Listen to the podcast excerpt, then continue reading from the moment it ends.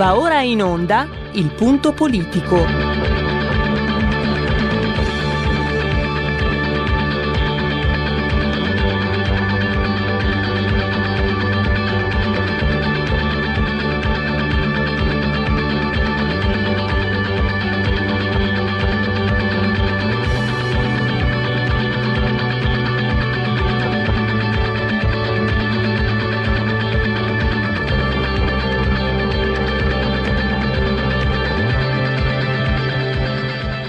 Ma se non state attenti, i media vi faranno odiare le persone oppresse e amare quelle che opprimono. Malcolm X. C'è una radio, Radio Padania, che io capita qualche volta di ascoltarla ed è veramente una paura ascoltarla, una, c'è una rabbia, una, un odio che è totale e non si può nemmeno pensare a fare spallucce, pensare che questo odio, siccome è irrazionale, occorre in qualche modo dimenticarlo. Occorre in qualche modo farlo rientrare nel dibattito politico. E poi sguatteri del padrone un cazzo. Sguatteri del padrone un beneamato cazzo. Vi invito però ad ascoltare ogni giorno per 5 minuti Radio Padania Libera. Putin assassino e pazza interamala e bella ciao sono tra i temi che tratteremo in questa trasmissione molto più serio che faceto il, i temi, in realtà, mh, mm, le tematiche, il filo conduttore. Eh, partiamo con le dichiarazioni del presidente statunitense. Eh, Putin è un assassino. Ieri rispondendo a un'ascoltatrice, non faccio ammenda, non, non, torno indietro, però bisogna andare avanti. Dissi, mi sembrano le parole di un politico in profonda difficoltà. E, e sì, però poi bisogna riflettere sulle conseguenze, perché Qui non si tratta di capire se Sleepy Joe sia o meno un vecchio pazzo, un vecchio pazzoide, come si dice dalle mie parti un vecchio inseminit. Qui il problema è che abita nella Casa Bianca. E questo è un, è un problema con delle conseguenze con delle conseguenze eh, che potrebbero avere davvero, davvero una portata rilevante. Ne parleremo con Alberto eh, Giubilei, Giubilei Regnani editore, quindi lui è scrittore ed editore, perché eh, appunto cercheremo di capire eh, cosa può succedere adesso, perché una delle prime conseguenze è spingere sempre di più a saldarsi tra loro eh, Cina e Russia e questa non è propriamente una notizia vantaggiosa per Italia e Europa. E poi non ce n'era bisogno, per carità, ma l'ennesima grossa occasione perduta per l'Unione Europea. D'altronde, se ministro eh, della, dell'Unione Europea, eh, Miss Pesh, vi ricordate, eh, abbiamo avuto anche l'Italia ha avuto eh, la renziana nella scorsa diciamo, legislatura europea, se così si può chiamarla, non vi ricordate neanche chi era. io mi ricordo che era molto brutta, ma quello, sapete, io do sempre un'attenzione al lato estetico, non c'entra che fosse una donna. Sta di fatto che appunto l'Unione Europea non ha una politica estera. Avrebbe potuto eh, situarsi come perno tra le relazioni USA, stavo per dire URSS perché ho una certa età, Russia e Stati Uniti, voglio dire. E, e quindi cominciare ad avere una parte terza se ci fate caso invece, si sono subito eh, accodati i maggiorenti europei già da molti anni, perché è da molti anni che l'Europa ha posizioni, lo sapete meglio di me, molto, molto mh, critiche, molto, ah, le sanzioni insomma nei confronti dell'Unione Europea, ma è un favore che l'Europa ha fatto agli Stati Uniti, non a se stessa, tant'è che per esempio con i dazi eh, l'Italia ci ha rimesso parecchio. Insomma, questo è, è altro tratteremo.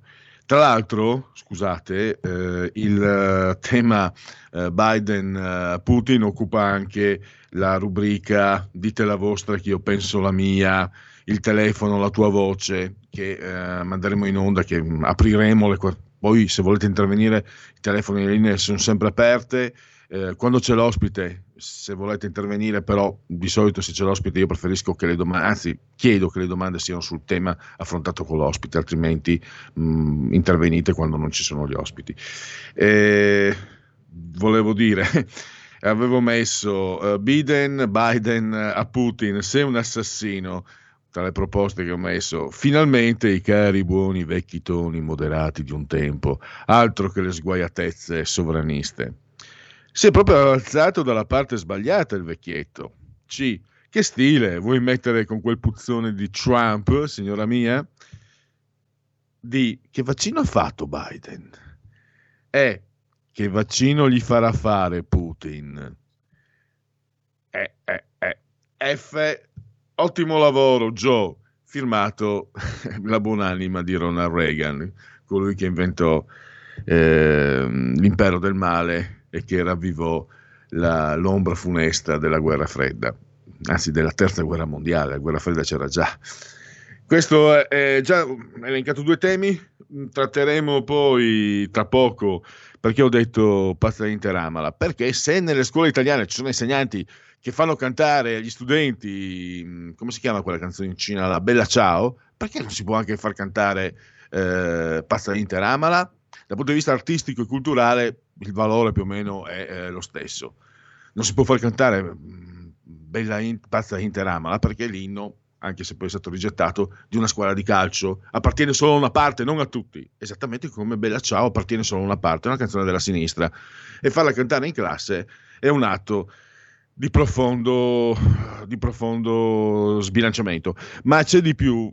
La cosa più importante invece è che con Massimiliano Panizzuta tra tre minuti per qui Parlamento parleremo della proposta di legge molto importante avanzata dalla Lega per ehm, equiparare i negazionisti della Shoah a quelli delle foibe chi nega le foibe deve essere punito esattamente come chi nega. Non c'è negazionismo di serie A, negazionismo di serie B. Non è che tutti i negazionismi sono uguali, qualcuno è più uguale degli altri.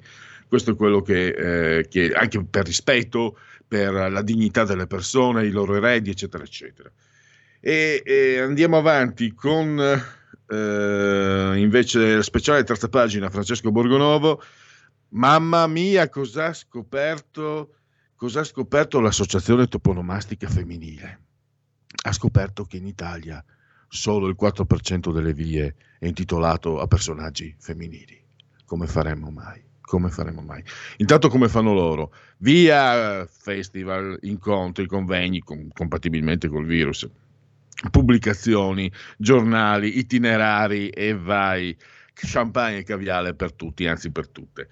E infine parleremo di temi legati all'adolescenza, come insomma, continua, prosegue diciamo, quello che era già stato iniziato da Marco Pinti, eh, avremo Francesca Corbella dopo le 17.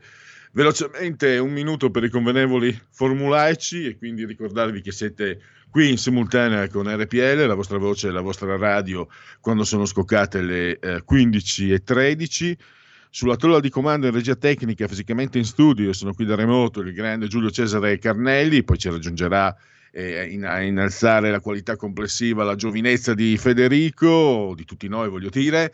E entrambi siamo sospesi a 130 metri sopra il livello del mare. Le temperature mi raccontano 23 gradi centigradi sopra lo zero eh, interno, invece eh, si è abbassata la temperatura 6,9 gradi esterni, sempre centigradi sopra lo zero. Insomma, non è più il generale inverno, diciamo che il capitano inverno è tornato, gli ultimi, eh, boh, ma io mi ricordo anche di nevicate d'aprile comunque. Eh, 65% l'umidità, la pressione pari a 1015.8 millibar, nel vigesimo ottavo giorno di ventoso mese del calendario repubblicano, ne mancano 288 di giorni secondo i gregoriani alla fine. Per tutti è un giovedì Zoibe, 18 marzo, anno domini 2021-2021, che dir si voglia.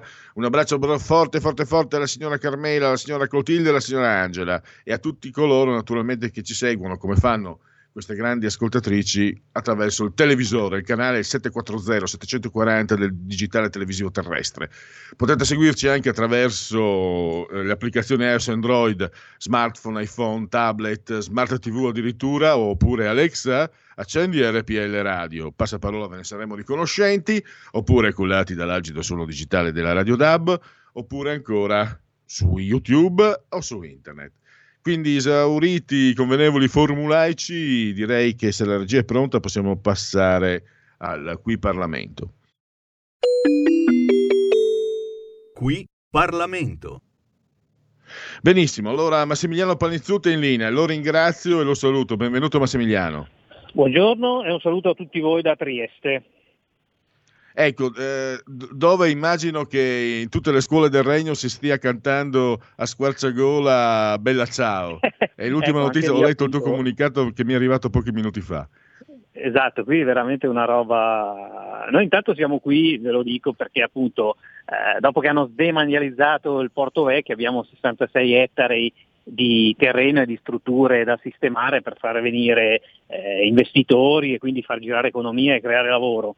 E mentre noi cerchiamo di fare tutte queste cose, ovviamente ci sono degli insegnanti che tirano fuori queste cose. Per amor del cielo, la canzone e la musica sono sempre parte di, della cultura, ma insegnare una parte solo di una certa cultura non siamo d'accordo. Il fatto che poi si collega appunto con uh, l'argomento che tu penso mi abbia chiamato, che sì, è sempre beh, esattamente, forte, no? questo lo, ho detto io provocatoriamente, eh, la prossima volta che rinasco faccio il ministro e impongo nelle scuole pazza interamala così gli Juventini e i Milanisti mi corrono dietro. Adesso veniamo alle cose serie, perché è una cosa molto seria, che è anche una risposta a quanto sta succedendo, no? questa occupazione. Eh, Bella Ciao, che è solo di una parte, imposta come se fosse di tutti, solo in nome dell'antifascismo, come se l'antifascismo appartenesse solo a, a quelli che sono di sinistra. E, e quindi una manovra sporca dal punto di vista intellettuale.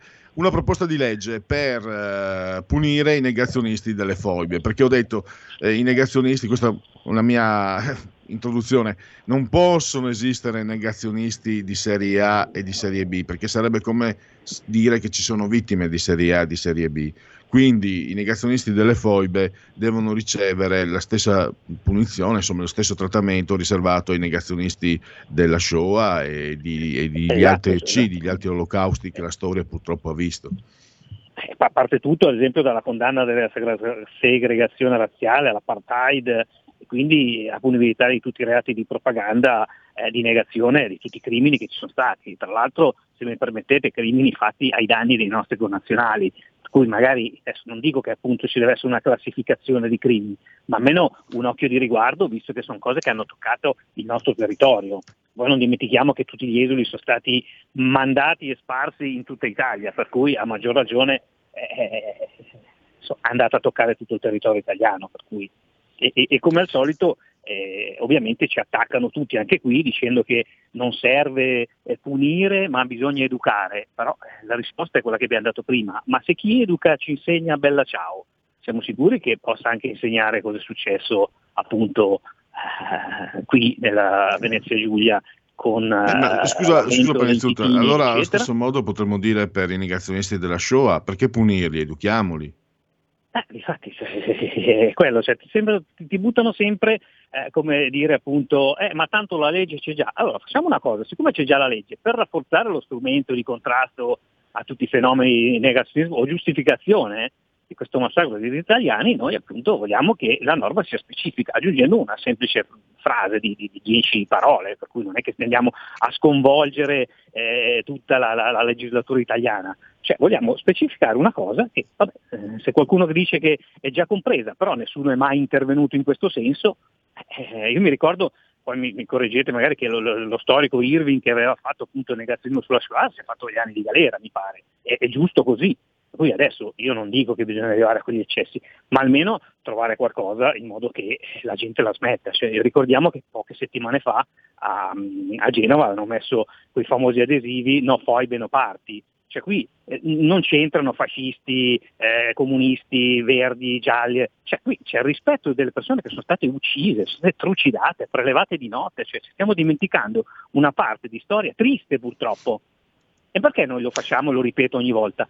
Perché tutte queste cose non si ripetano, perché non esistono più né fascisti, né nazisti, né comunisti, ma esista un'Italia, una società basata sul rispetto, anche appunto di, scusate che suona la sveglia, scusate, sul rispetto appunto delle diverse vedute e di un confronto, come dire, democratico. Eh, questa parola democrazia non si sa mai, eh, no, i democratici sono quelli sempre che, che muovono le mani eh, ultimamente, però vabbè.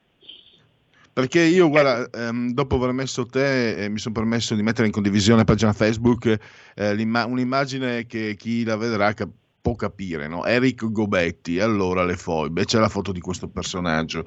Tu parli nel tuo comunicato libro... di c'è in gioco la dignità umana, la coscienza collettiva, la memoria storica. Ecco, qui siamo purtroppo alla presenza di una situazione, secondo me, secondo me molto grave, perché questo personaggio, a questo personaggio, purtroppo, addirittura la lettura, la terza pagina del Corriere, qualche domenica fa, ha dato dignità di storico, cioè come se questo personaggio, se uno vede la foto, per esempio io mi domanderei qualcosa sul suo percorso accademico, ma non sul suo titolo di laurea, sul, sulla licenza di seconda elementare, perché poi se andate a vedere quello che dice, eh, siamo da quelle parti, eh, viene data, cioè la società italiana dà, dà, addirittura dignità da accademico e quindi probabilmente una proposta come quella, io spero, mi auguro davvero Massimiliano, innanzitutto per giustizia, ma poi anche perché io credo che al di là del, di dove si stia di parte, da, da, che parte si stia, sia molto volgare, offensivo, sconcio vedere personaggi come Eric Gobetti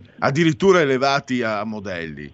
Eh, Difatti è, è, la rivoluzione da fare è quella culturale, perché se lui si, si definisce storico, perché nega tutti i diari delle persone che hanno vissuto eh, in prima persona quei fatti, cioè, non è che stiamo inventando qualcosa, eh, cioè, è vero, io lo dico, un sito di sinistra, mi sembra che si chiama Alabarda Rosso, qualcosa di simile, aveva addirittura in, scritto che il libro di mio nonno, che è il suo diario di prigionia, appunto prigioniero dei, nei campi di concentramento dei partigiani jugoslavi, che questo diario l'avessi scritto io inventandomi tutto.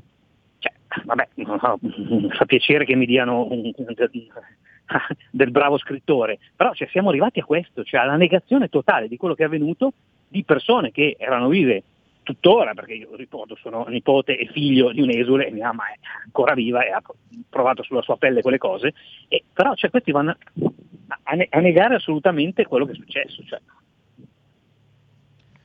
Ehm, ah, ci ricordiamo per esempio che ecco, lungi de, da me da giustificarlo, David Irving tra le cose aveva detto, aveva messo in discussione il numero delle vittime della show, aveva misurato ehm, le porte dei campi di concentramento, ha detto non era possibile far entrare due persone alla volta, quindi non era possibile. Ta- sì, una cosa inaccettabile per carità, però mi sembra che se David Irving si è fatto della, della galera per uh, affermazioni di questo genere, io mi permetto di dire, mi prendo la responsabilità, io credo che Eric Gobetti dovrebbe mh, mm, avere lo stesso percorso. Invece in Italia Eric Gobetti lo invitano ai convegni e gli danno le, la terza pagina del Corriere della Sera. E l'hai detto, l'hai, l'hai detto tu se, se mi permetti, rivoluzione culturale. Se, se, posso fare anche una provocazione, hanno intitolato anche certe sale del Senato, eh, insomma, voleva tirare degli estintori addosso alla polizia, ai carabinieri per cui cioè, veramente qui stiamo uh, un po' eludendo, cioè, c'è, c'è, uno Stato democratico e dei cittadini che rispettano le regole che vanno rispettati e altre cose vanno condannate. Cioè, perché io ripeto, se mio figlio un giorno dovesse fare degli atti contro la democrazia e, e, e contro insomma, la decenza, sarei il primo a, a punirlo. Eh, invece qui ovviamente si esalta da una parte e, e a riscapito dell'altra. Cioè, ma, ma, con tutto che secondo me vanno superati appunto eh, le ideologie di destra, sinistra, fascismo, nero, già, eh, eh, bisogna evitare di andare allo scontro. Qua si chiede solamente di ricordare dei fatti che sono successi, delle persone che sono state uccise, perché eh, se lo Stato italiano ha riconosciuto con la giornata del ricordo gli eccidi che sono stati fatti eh, qui, qui nel Triveneto, cioè nell'ex Jugoslavia, cioè, se lo Stato italiano ha riconosciuto come fanno degli storici a negarlo? Allora c'è qualcosa che non va. Cioè, eh, Ecco, quello, ehm, cioè, per concludere, rispetto... Eh, Massimiliano, allora ricordiamola, questa proposta di legge, hai detto bastano poche righe, una modifica del uh, codice penale. Sì, basta Quindi... un'aggiunta ecco, all'articolo 604 bis, in cui appunto dopo le parole apologia della Shoah si chiede di inserire crimini delle foibe dei territori italiani ex Jugoslavia. Tutto basta. Poi ovviamente dopo tutto il resto lo fa la magistratura, no? non entriamo in quel merito, per cui poi la magistratura eh, un giorno dovrà eh, eh, certificare che non è successo nulla, ben venga, però è quello. E io ripeto, siccome non è mai successo che nessuno sia stato punito o comunque eh, insomma, redarguito, nonostante sia già eh, inteso nel codice penale che tutti i crimini, cioè i negazionismi dei crimini vanno puniti, volevamo solo rimarcare un po' di più per il rispetto appunto di tutto il discorso che stiamo facendo comunque sulle foibe e sull'esodo eh, istro-giuliano. Dalmata, e, dimentichiamoci. Ecco, io mi permetto di chiudere, mm, prima di, di passarti la parola per la chiusa finale, eh, io parlo, mi permetto di parlare di crudeltà perché eh, non per testimonianza diretta, ho conosciuto, l'ho già, lo intervistavo sia per la Padania che per Radio Padania, il professor Marco Pirina.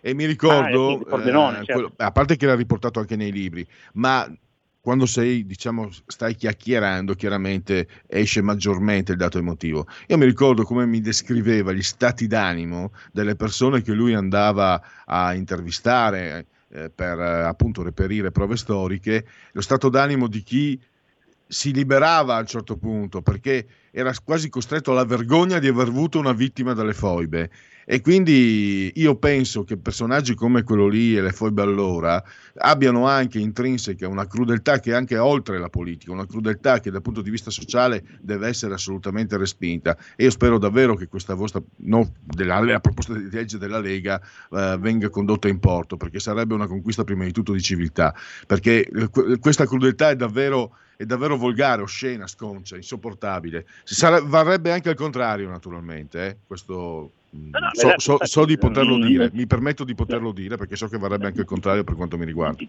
Difatti non è, come abbiamo detto, non è una guerra di, di ideologie rosso-nere, cioè si vuole eh, mettere sullo stesso livello eh, le cose che sono successe. Cui, poi è vero, eh, io ricordo sempre che eh, per chiudere, cioè anche la mia famiglia ha avuto sempre un pudore nel dolore nel raccontare quello che è successo, no? Per cui eh, è chiaro che eh, insomma, queste popolazioni sono state eh, abbandonate a quel tempo, eh, tradite, perché ovviamente dopo eh, l'Istria è stata venduta come eh, per la sconfitta della seconda guerra mondiale e poi dimenticati per 70 anni, perché ricordiamoci che fino a, a, alla giornata del ricordo ufficialmente nessuno sapeva poco o niente o comunque insomma, non, non, veniva, non, veniva, citato questo, chiamiamolo, argomento per cui eh, anche lì una questione di, di, di, rispetto, ripeto, sui morti, ma voglio sempre dirlo, perché non succedono più queste cose? Cioè bisogna ricordare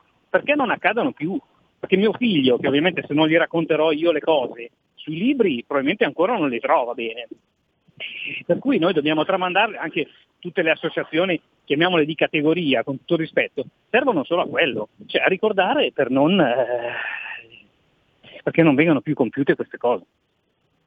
Nessuno vuole ricordiamo medaglia, anche appunto no, vuole, in, Fri- eh, eh in, Friuli eh, soprattutto in Friuli magari chi è in Lombardia se ne rende meno conto o in altre parti d'Italia il clima era quasi ah hai avuto un nonno ucciso nelle foibe era un fascista se l'è andato a cercare se lo meritava.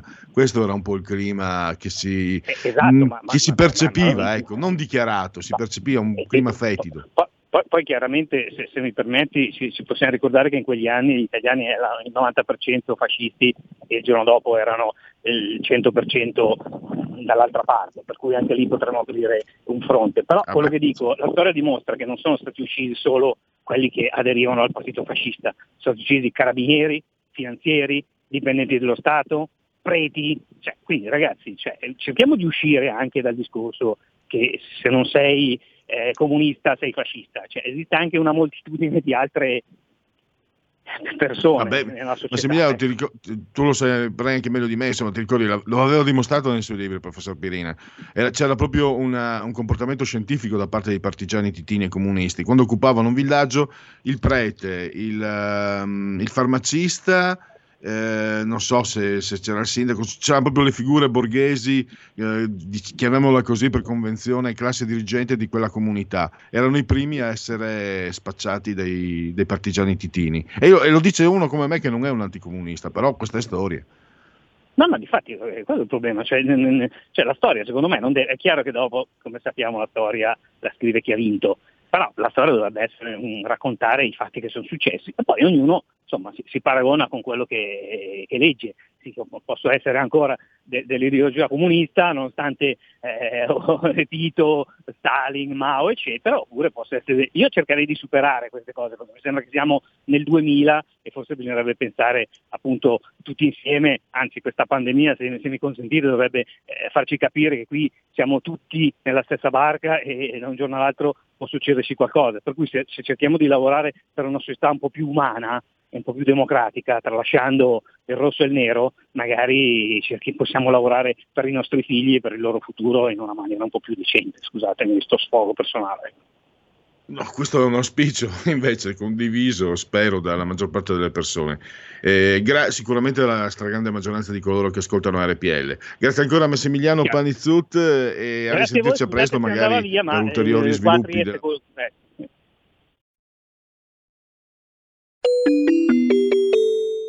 Qui Parlamento. Stai ascoltando RPL. La tua voce libera, senza filtri né censura. La tua radio. La radio si modifica, semplifica, da plus la musica purifica. Dove vuoi, dove vuoi, con chi vuoi, rilassati e vai. La digital radio non ti molla mai. Mi abbandono in questo viaggio, digitalizzo la frequenza con il suono che è uno spasso. Se penso a prima non ci credo, yo. Da plus è la svolta, qui lo dico e qui lo spiego. Digital radio, il suono perfetto. Dub Plus. Anche RPL, la tua radio, è in Digital Radio. Porta con te ovunque RPL la tua radio. Scarica l'applicazione per smartphone o tablet dal tuo store o dal sito radiorpl.it. Cosa aspetti?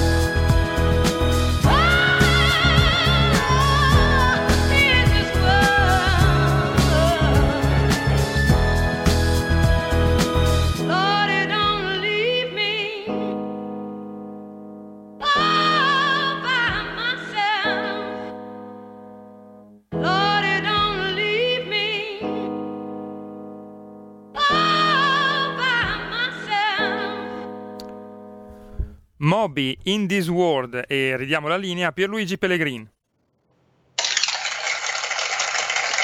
Applausi al nostro grande regista Giulio Cesare Carnelli per la sua proposta musicale che io non posso sentire per i diritti SIAE, ma ho sentito l'autore Moby che è il, un, un discendente, dice lui, di Melville. Preferirei di no. Allora, anche se onestamente poi il capolavoro è, è un libro che ti scuote, ti scuote.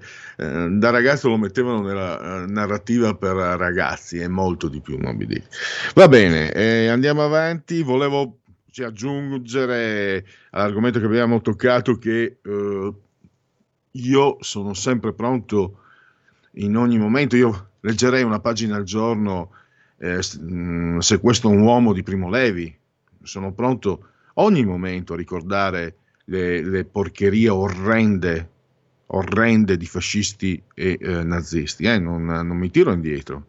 Io, mm, quello che ha fatto Mussolini al popolo è tra le cose peggiori e più vergognose della storia dell'umanità. Ha, quanto ha tradito il suo popolo uh, Benito Mussolini ne fa uno dei personaggi più spregevoli, disgustosi e schifosi della storia dell'umanità. Come Hitler, ma anche, bisogna ricordarlo, anche come Stalin e anche lo stesso Togliatti, che non era, si dice dalle mie parti, farina faustis, non era proprio un bravo uomo. Eh, perché a me, ecco, quello che non mi piace è voler girare, eh, soprattutto mh, mm, trattandosi di tragedie eh, immani, voler girare un po' la frittata, dalla, tirare l'acqua al proprio mulino. Quindi non avrò mai nessuna esitazione nel parlare. Sta di fatto che mentre questa è una realtà di cronaca giornalistica storica, mentre delle foibe addirittura era pressoché era un argomento clandestino fino agli anni 90, clandestino, non se ne poteva quasi parlare, era quasi proibito, se non senza il quasi. Quindi eh, c'è del terreno perduto sul cammino del riconoscimento di quello che hanno fatto i partigiani titini e comunisti. E quindi vedere questo negazionismo eh, dà il voltastomaco per la crudeltà, per l'oscenità, per la volgarità di chi lo professa. Però, ovviamente, è lo stesso sentimento che dovremmo provare quando vediamo svastiche, SS, eh, fest del Duce, eccetera. Perché quello che hanno fatto i fascisti e i nazisti vale quello che hanno fatto i comunisti. E non si tratta di una posizione terza, si tratta semplicemente secondo me, e poi chiudo, di quello che, eh, di quello che bisognerebbe insegnare a tutti. Molta, fate molta attenzione, fare molta attenzione nel rapporto con il potere. Qualsiasi forma di potere è pericolosa per, il, per l'individuo, è sempre pericolosissima per l'individuo e per la collettività. Qualsiasi, anche quella che possa sembrare non è che la Santa Inquisizione di Santa Romana Chiesa sia stata una passeggiata di salute, andate a leggervi le sentenze dei processi e scoprirete che mamma Chiesa nei confronti del popolo, del suo popolo, ha commesso sporcherie che secondo me si possono anche comparare a quelle fatte da questo è il mio parere personale perché le ho lette quelle le sentenze eh, verso povera gente che nulla aveva fatto, niente, sentenze di torture. Io non, mh, mm, sinceramente quello che il potere eh, Vaticano ha fatto nei confronti del popolo non lo disgiungo da quello che ha fatto il potere fascista, il potere nazista, il potere comunista. Questa è una mia opinione. Allora, eh, ma, ma, non è solo opinione, voglio dire, c'è la storia, c'è la storia, se leggete eh, scoprirete le sentenze, fanno, fanno accapponare la pelle. Sono descritti anche eh, gli strumenti e le metodologie di tortura pre- eseguite, perché io sto parlando eh, la fonte era del seminario di, della diocesi di Concordia Sagittario, l'ho consultato in modo clandestino e casuale ed ero ragazzino, altrimenti è purtroppo anche un onesto, se no me lo avrei portato via mm, come documento, non come valore, era un ciclo stilato, non aveva nessun valore. E c'erano proprio tutte le sentenze, spiegato come venivano eseguite le torture, fino alla pena di morte, nei confronti di chi? Povera gente mai vedere, mai che ci fosse qualche altro locato, sempre povera gente. Vabbè, eh, scusate, questo sfogo, come dicevano gli squallor, lasciatemelo permettete. Andiamo a parlare invece di una cosa seria, perché io ieri eh, rispondendo a un'ascoltatrice dissi, beh, magari eh, no, non volevo sminuire, anzi, però dissi, mi sembrano le parole di un politico molto molto in difficoltà.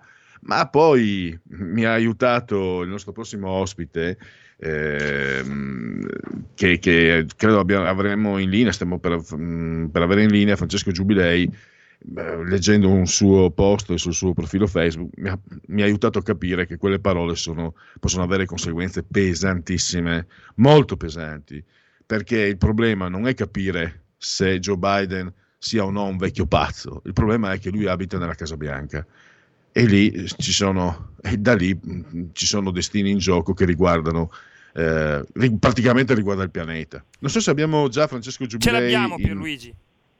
Allora lo saluto e lo ringrazio. Benvenuto. Buonasera, eh, Giub... a voi. Allora, sapete tutti, scrittore, editore, eh, Giubilei Regnani editore, con testi che, che noi seguiamo eh, perché sono sempre con, um, attinenti a tematiche eh, che, che, che, ci interessano da vicino e che purtroppo magari editori più, più danarosi trascurano, secondo me, colpevolmente. Eh, però adesso allora con uh, Giubilei partiamo da queste dichiarazioni, perché magari qualcuno potrebbe avere anche la tentazione di passarle in cavalleria, come si diceva un tempo, o magari archiviarle come voci dal sen fuite, o addirittura per alimentare l'odio antirusso che l'Occidente sta portando avanti da molti, molti anni, senza accorgersi, per esempio, che le famigerate sanzioni applicate dall'Unione Europea alla Russia hanno penalizzato molto l'Italia. Cioè, lo dicono in un, questo mi permetto di dirlo perché eh, anni fa, insieme al presidente Zaia della regione Veneto, eh, portò i dati delle per- due anni fa, credo, portò i dati di quanto aveva, aveva perso la regione Veneto per colpa di queste sanzioni, in termini proprio di, di denaro. Ma do subito la parola allora a Giubilei, ah scusatemi, a Francesco Giubilei per eh, l'analisi di questo eh, gravissimo episodio politico. Sì, le dichiarazioni di, di, Biden, di, Biden, ieri sono giunte un po' come un fulmine a ciel sereno, nel senso che eh, all'interno di un contesto a livello globale già di per sé complicato, determinato dal, dalla situazione del, eh, della pandemia che comunque continua a esistere anche a livello globale, nonostante i due attori chiamati in causa in questa vicenda, Stati Uniti e Russia, si trovino in una situazione decisamente migliore di noi italiani e di noi europei, ma quando dico europei intendo europei all'interno dell'Unione Europea, nel senso che sia negli Stati Uniti sia in Russia la campagna vaccinale sta procedendo in modo spedito, addirittura eh, in molti stati degli Stati Uniti si è tornati quasi alla normalità, così come nella città di Mosca dove proprio il sindaco ha mh, eliminato quelle che erano tutta una serie di restrizioni che in Italia invece continuano a esistere in modo stringente, visto che metà del paese è in lockdown, ma al netto di questa situazione, quindi già di per sé complicata a livello globale, senza dubbio interessa anche degli stati come eh, gli Stati Uniti e la Russia, è arrivata questa intervista di Biden in cui, incalzato da da un giornalista Biden ha pronunciato delle parole diciamo, che sono l'opposto di, di, quanto ci si immaginerebbe da parte di un presidente eh, degli Stati Uniti da un punto di vista diplomatico. Noi siamo abituati, siamo stati abituati per eh, quattro anni di presidenza eh, Trump a subire un martellamento mediatico nei confronti del, del tycoon, secondo cui Trump eh, avrebbe portato avanti una politica estera pericolosa non solo per gli Stati Uniti ma per l'intera stabilità globale, quando alla fine ci siamo resi conto che invece da un punto di vista di politica estera Trump ha portato avanti una diplomazia sotto tanti punti di vista. Vincente, è riuscito a evitare guerre e ad oggi ci troviamo un presidente democratico in cui la prima vera e propria grande uscita pubblica dice che il presidente della Russia è un killer. Cito testualmente, sarebbe una dichiarazione forte, ma l'ha detta con queste parole. Ha detto che Putin è un killer e che poi pagherà le conseguenze rispetto a quelle che sono delle interferenze che secondo Biden ci sono state nelle elezioni del 2020 eh, da, parte, da, parte, della Russia e che nei prossimi giorni, nelle prossime settimane eh, il mondo vedrà quali saranno queste conseguenze.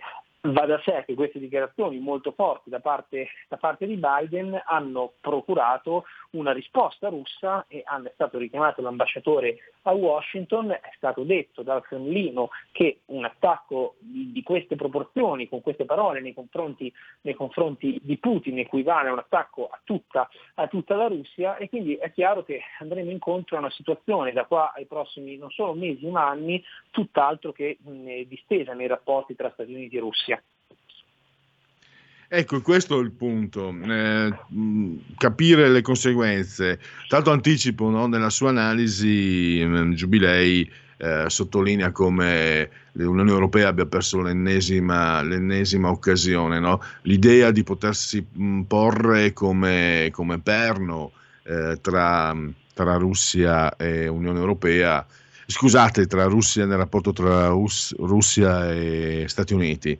Tanto devo dire anche che io non sono ovviamente un, un addetto ai lavori, un esperto, però francamente a me ha sempre colpito, anche perché eh, Giubilei noi eh, come Lega, io mi ricordo insomma anche mh, mm, quando sono entrato io, seconda metà degli anni 90, spingevamo molto affinché non c'era Putin quella volta, eh, si spingeva per l'idea, perché la, la Lega non è anti-europea, è, è contro questo tipo di Europa, si spingeva per un'Europa che annettesse anche la Russia. Io mi ricordo interviste nelle quali mi dicevano persone, voglio dire, dette ai lavori, la Russia con le sue materie prime, l'Europa col suo know-how, know-how può veramente diventare, può salire molto come potere d'acquisto, espressione brutta, ma mh, per, per, spiegare quello che, mh, che succedeva. E proprio anche le, mi sono venuti in mente questi, questi ricordi, eh, Giubilei, perché eh,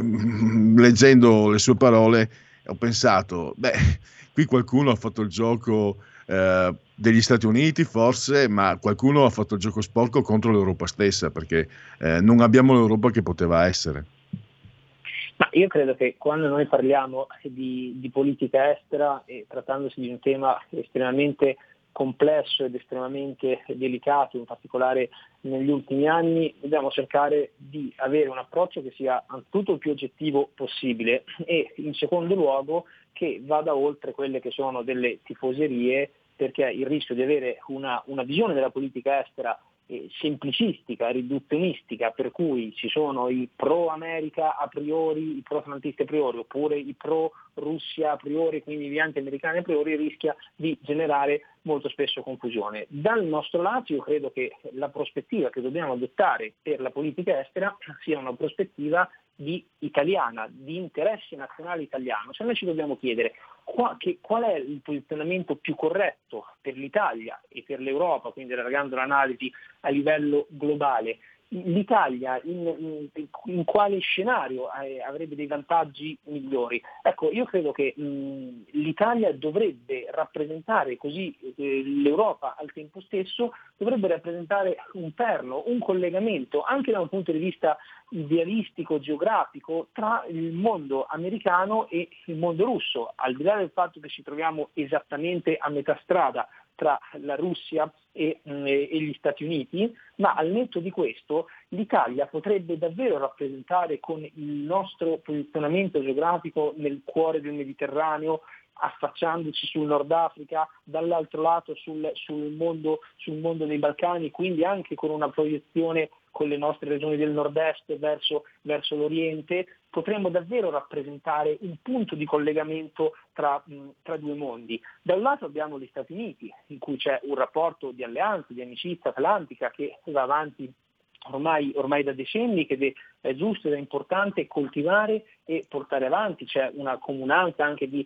di, di visione, di, di, civiltà da un punto di vista occidentale, quindi è importante avere un rapporto di relazione con gli Stati Uniti. Dall'altro lato però abbiamo una Russia che è anch'essa parte di una civiltà europea, cioè già dal 1700 con la figura di Pietro il Grande, eh, la Russia ha avuto a tutti gli effetti una proiezione europea. Le due principali città russe, che sono San Pietroburgo e Mosca, sono due città a tutti gli effetti europei. E ad oggi la Russia rappresenta una grande nazione cristiana, non è cattolica è un cristianesimo ortodosso, ma è comunque una nazione che porta avanti gran parte di quelli che sono dei valori cristiani. E se poi vogliamo allargare l'analisi da un punto di vista di interessi prettamente economici, l'Italia è la quinta nazione per export nei confronti della Russia. Ci sono dei forti interessi non solo di export ed economici, ma anche di materie prime, cioè purtroppo la nostra problematica è il fatto che siamo uno Stato carente nelle materie prime, quindi abbiamo la necessità di avere il gas, di avere altre materie prime che provengono dagli stati esteri e da questo punto di vista la Russia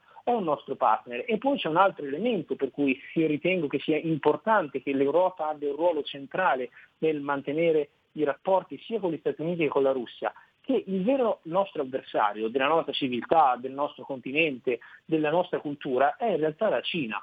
Nel momento in cui tu spingi la Russia fuori dall'Europa e dall'Unione Europea, crei una contrapposizione tra Russia e Stati Uniti, è normale che la Russia cercherà altri alleati e ci sarà quindi, cosa che purtroppo sta avvenendo, un'alleanza che è di carattere totalmente antistorico, perché tra Russia e Cina c'è una sinofobia da parte dei russi storiche, ci sono state varie, varie guerre tra gli stati, e spingi a crearsi una grande alleanza tra Cina e Russia, che è un'alleanza come dicevo, antistorica, ma pericolosa, perché da un lato hai una superpotenza economica come la Cina, che sta anche diventando una, una, potenza militare, e poi la Russia, che è già una grande potenza militare, ed è una grande potenza in termini di materie prime, in termini geopolitici. E quindi stai creando un blocco che è avverso, è, anti, è, è antistorico ed è avverso a quella che è invece la nostra tradizione, la nostra cultura. Per questo io ritengo che sia importante che l'Europa ritrovi, o perlomeno trovi, perché l'Unione Europea ai noi non l'ha mai trovata, una sua centralità in politica estera e sappia mediare tra questi due mondi.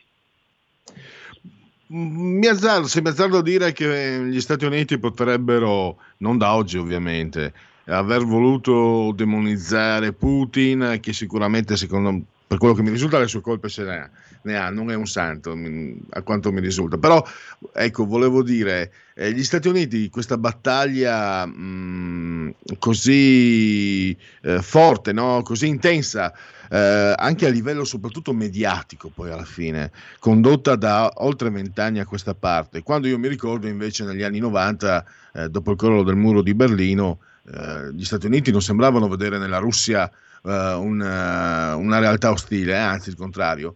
Eh, può essere che gli Stati Uniti abbiano appunto avuto paura che nell'Occidente, facendo entrare definitivamente la Russia nell'Occidente, potesse essere diciamo, una realtà competitiva per, uh, nei confronti dell'egemonia statunitense che l'Occidente a, me ogni tanto, se sembrerò comunista, piace dire patisce da oltre cent'anni insomma.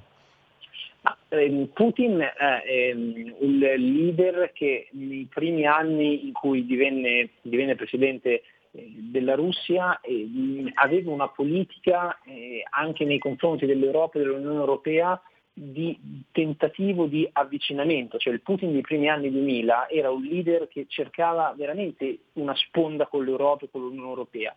Il fatto è che questa sponda di fatto non c'è mai stata poi siamo arrivati alla, alla massima escalation con, il, la guerra in Crimea, con la guerra in Crimea, poi con il Donbass, quindi anche col contesto eh, de, della guerra in Ucraina e lì c'è stata questa mh, rottura delle relazioni che ha portato anche alle sanzioni, ma le sanzioni economiche che sì fanno un danno alla Russia ma poi fanno un danno anche a noi perché è chiaro che nel momento in cui tu metti delle sanzioni economiche, queste sanzioni economiche eh, vanno a intercettare l'export russo ma vanno anche a intercettare l'export dell'Unione Europea europea nei confronti della Russia. È chiaro che da parte del mondo americano c'è una volontà di mantenere delle relazioni più strette rispetto al, a, all'Europa e all'Unione Europea e quindi il fatto che l'Europa e l'Unione Europea possa avere delle relazioni anche col mondo russo una parte dell'establishment del mondo americano non lo vede positivamente. Però è chiaro che anche quando noi parliamo di Stati Uniti dobbiamo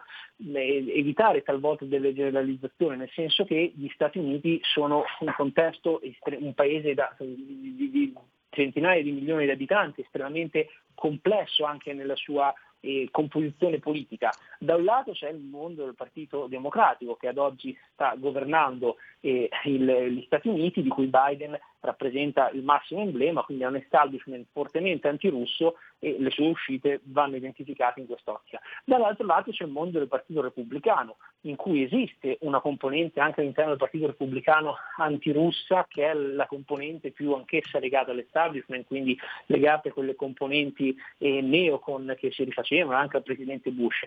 Però con Trump c'era stato un superamento di, eh, di questa situazione. Anzi, aggiungo che se non ci fosse stato il Russia Gate, che poi si è rivelato una grande bolla perché non ci sono state poi delle, al netto delle accuse, delle prove di queste, di queste frodi eh, da, da, parte, da, parte, della Russia o questi eh, diciamo, interventi della Russia nelle elezioni del 2016, se non ci fosse stato il Russia Gate, Trump avrebbe fatto una politica nel suo primo mandato decisamente più favorevole a riallacciare i rapporti tra gli Stati Uniti e la Russia, ma non c'è stata questa politica a causa del Russia Gate, però non c'è stata di contro neanche una politica ostile in questi anni, c'è stata una politica di eh, diciamo, non belligeranza, un patto di non belligeranza in cui ognuno ha portato avanti i propri interessi. E sono convinto che se Trump avesse vinto nel secondo mandato, proprio in questa visione di aver compreso che il vero pericolo per gli Stati Uniti, ma anche per l'Europa, è rappresentato dalla Cina, Trump avrebbe puntato decisamente sul cercare una sponda e un'alleanza con la Russia, proprio in chiave anticinese, ma è evidente che questo non, da, parte di, da, parte di, Biden non sta avvenendo e il disegno di Biden è quello che ci riporta indietro. Già quando c'era l'amministrazione Obama e già le amministrazioni precedenti, non è un caso che appunto tutti i massimi momenti di tensione sono stati sia dalla Siria all'Ucraina al, al, al Nord Africa proprio sotto un'amministrazione democratica di Obama, si sta quindi riportando a un contesto internazionale in cui si creano due grandi blocchi e gli Stati Uniti a quel punto dicono all'Europa, all'Unione Europea o stai con noi o stai contro di noi. Questo è il rischio che si possa creare da qua ai prossimi mesi. È chiaro che servirebbe un'Europa forte in grado di avere un'indipendenza da un punto di vista di politica estera. Il problema è che siamo di fronte a un'Unione Europea che non è in grado nemmeno di far arrivare i vaccini ai propri cittadini, figuriamoci se è in grado di avere una politica estera forte, anzi l'Unione Europea che dal contesto dell'Armenia al contesto del Nord Africa è totalmente inesistente in politica estera. E abbiamo l'ultimo minuto, eh, Giubilei. Eh, cosa può succedere adesso nel brevissimo periodo? L'incidente dipl- diplomatico è stato aperto. Cosa possiamo aspettarci? Ma possiamo aspettarci senza dubbio un eh, inasprimento del, della situazione. Quello che mi spaventa sono in, eh, sono in, particolare due contesti, uno che è un po' meno vicino a noi e uno che è davvero vicinissimo a noi. Sto parlando in particolare della situazione in Siria, dove è probabile che eh, possa riaprirsi una eh, situazione di belligeranza, perché gli Stati Uniti non hanno mai diciamo, digerito più di tanto il fatto che, che Assad eh, che, che, è stato un presidente coperto anche dalla Russia, sia rimasto al potere. Quindi il rischio che si riapra un fronte in Siria. Dall'altro lato è il fatto che gli Stati Uniti vogliono rinsaldare un rapporto con un altro, un altro uomo forte, sto parlando di Erdogan e quindi della Turchia, non è un caso che la Turchia sia anche il secondo esercito eh, della Nato, proprio in chiave antirussa e da questo punto di vista arriviamo all'altro contesto che ci riguarda davvero da vicino, che è la Libia, nel senso che ad oggi in Libia quello che era il ruolo storico giocato dall'Italia è stato in parte ai noi sostituito dalla, sia dalla Russia che dalla, dalla Turchia, che, che, entrambe hanno eh, addirittura basi militari, hanno un, un peso specifico sempre più consistente in Libia e da questo punto di vista il rischio che si riapra una situazione di conflitto ancora più evidente in Libia.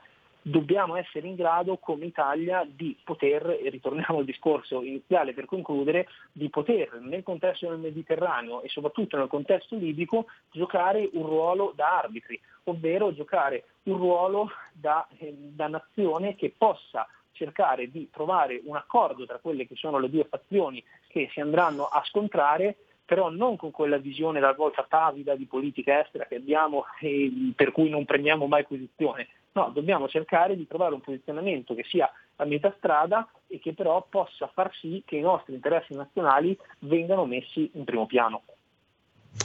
Benissimo, eh, dobbiamo concludere. Io ringrazio ancora Francesco Giubilei Ricordo Giubilei Regnani, editore, eh, grazie ancora e a risentirci a presto. Grazie mille per l'invito, prestissimo, saluto. Da oggi la tua radio È ascoltabile anche con la televisione in digitale. Sul telecomando della televisione digitale o del tuo ricevitore digitale puoi scegliere se vedere la TV o ascoltare la radio. Risintonizza i canali radio e troverai anche RPL, canale 740. la tua radio. Stai ascoltando RPL. la tua voce libera, senza filtri né censura. La tua radio. Pronto? Avvocato, Mi dica. c'è bisogno di lei.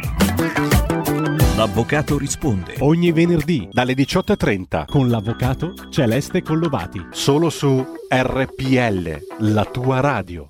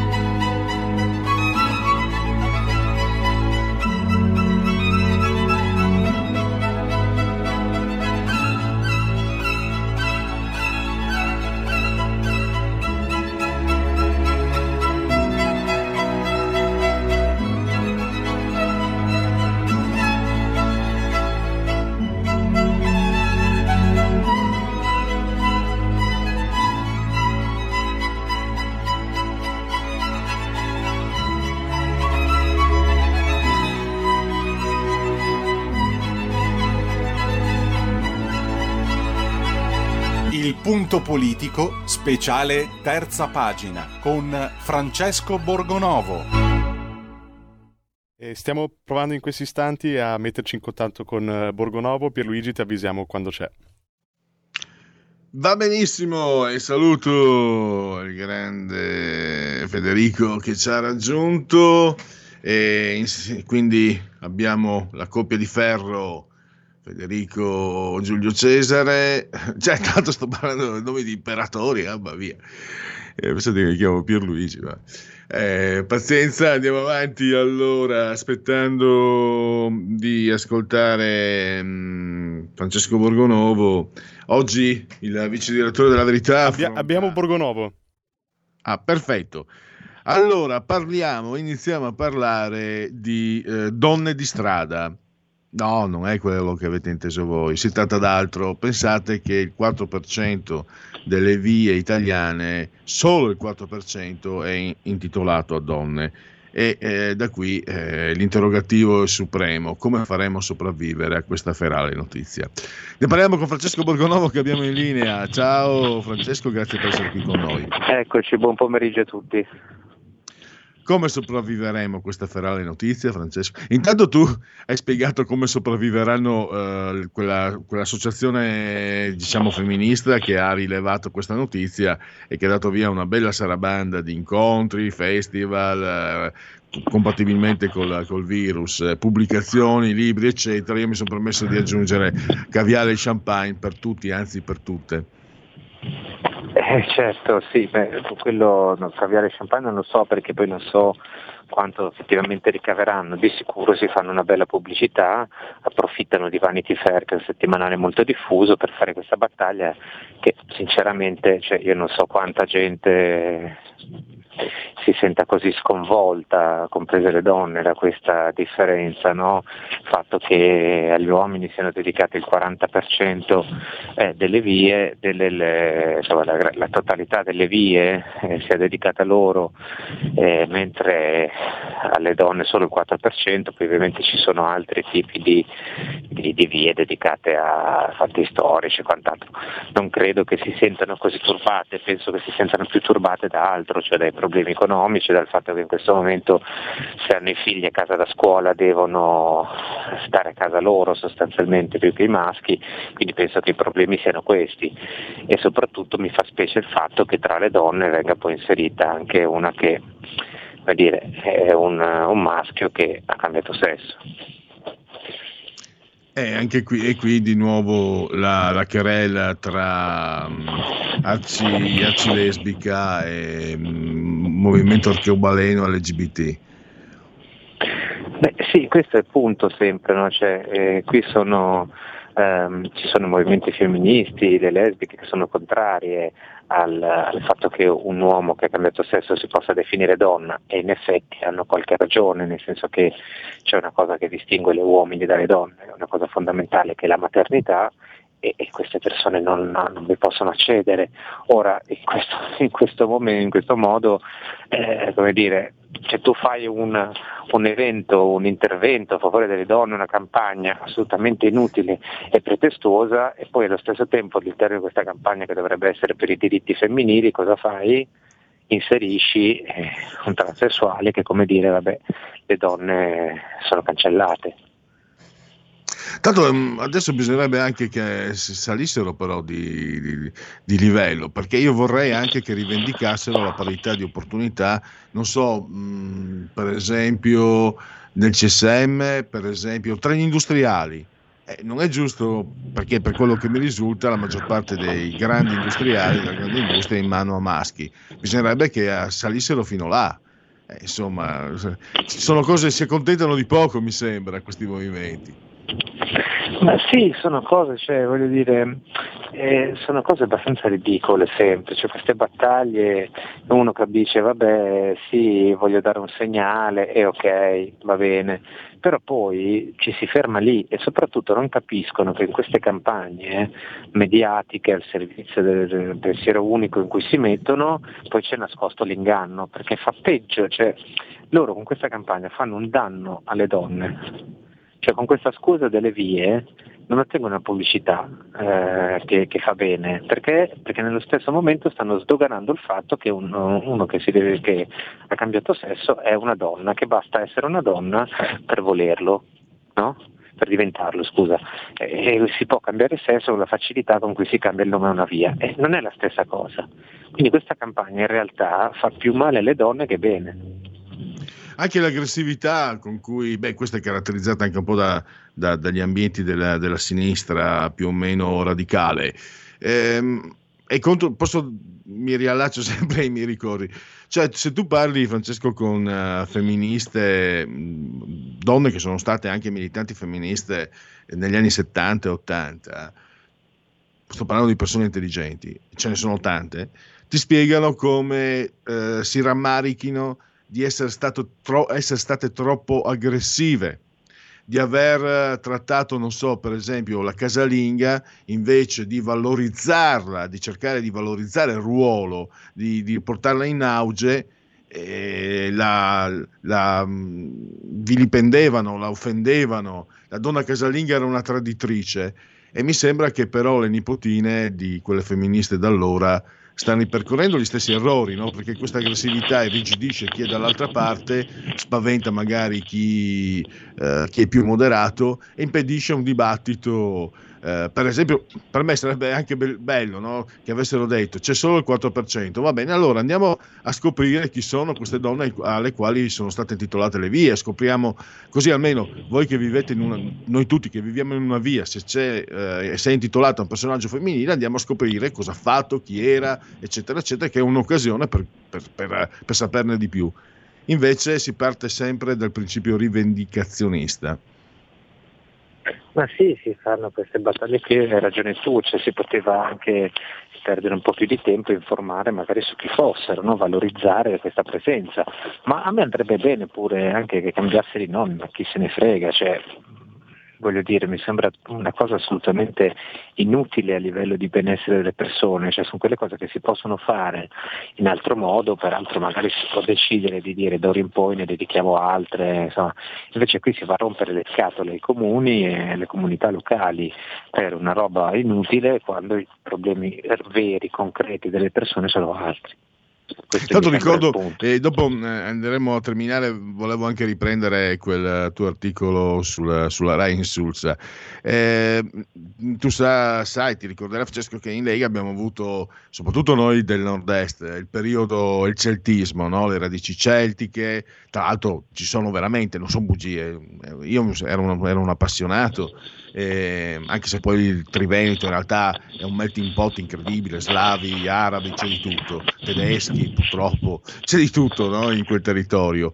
E Parla, noi parlavamo appunto dei diritti, non dei diritti, della storia dei Celti, delle nostre origini. Cioè parlavamo, adesso me ne rendo conto, di una minoranza e a sinistra ci prendevano in giro, ci sbeffeggiavano, ci ridevano dietro. Qualcuno diceva i Celti non sono nemmeno mai esistiti. Come cambiano i tempi? Ma sì, ma qui oggi, se tu, se, probabilmente se tu lo dicessi oggi riceveresti lo stesso trattamento se una qualunque altra minoranza scelta inventasse delle origini, perché i Celti sono esistiti e come, ma eh, evitare, inventasse delle origini così un po' fantasiose sarebbe sicuramente rispettata in virtù del fatto della sua cultura. No?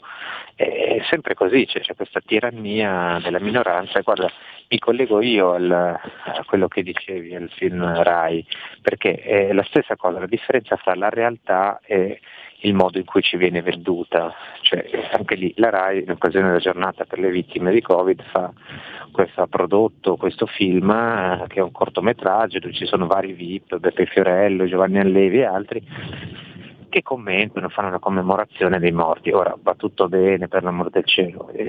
Il punto è, cioè, se volete fare davvero una cosa concreta per ricordare queste persone, allora bisogna ricordare tutti gli errori che sono stati fatti nel, nella fase iniziale soprattutto, in particolare a Bergamo, visto che c'è una procura che indaga, bisogna cominciare a parlare di quello di cui abbiamo parlato tante volte qui, cioè il piano pandemico che mancava, il famoso piano segreto che non si capisce cos'è, eh, il report dell'OMS di Zambon, tutte queste cose insieme forse sarebbe ora di chiarirle, quindi noi della retorica ce ne facciamo molto poco di queste cose qua, di queste verità, invece ce ne facciamo molto di più e credo che se ne facciano molto di più anche i parenti delle vittime. È la stessa differenza che passa tra aiutare le donne economicamente e evitare che debbano farsi carico come sempre della, della gestione dei figli e intitolarli delle strade. No? È la stessa, la stessa differenza tra la retorica e quello che serve concretamente nella realtà.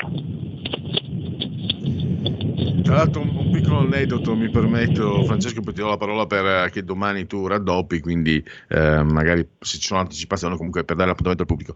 Vedo no, nella pagina, l'ho messa anche in divisione della verità, c'è la figura di Giovanni Allevi. Eh, noi che siamo molto devoti a un gran direttore, un bel direttore, io ricordo eh, appena arrivato qui, era primi, sono arrivato a gennaio del 2005 ed ero qui da poco e avevo comprato per curiosità il CD, è un piccolo aneddoto così per alleggerire, avevo comprato il CD di Giovanni Allevi e dicevo con Giulio Cainar, che è il nostro direttore, che tra l'altro è anche mh, suona, musicista, ha cultura musicale, suona a sua volta, eccetera, ne parlavo bene.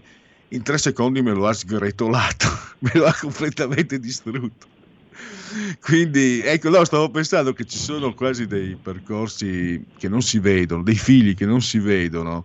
Cioè il fatto che eh, 15 anni fa, 16, Giulio mi abbia sgretolato dal punto di vista proprio artistico, musicale Giovanni Allevi e che poi ad oggi, 16 anni dopo, lo vedo come esponente diciamo di una strumentalizzazione, come una figura eh, gli italiani obbedienti, no? è il titolo, film Rai per celebrare gli italiani obbedienti, è un, è un filo nascosto che però esiste, forse esistono veramente questi fili che si intrecciano e che, che formano delle mappe dove magari eh, in un certo modo finisce per incontrarsi.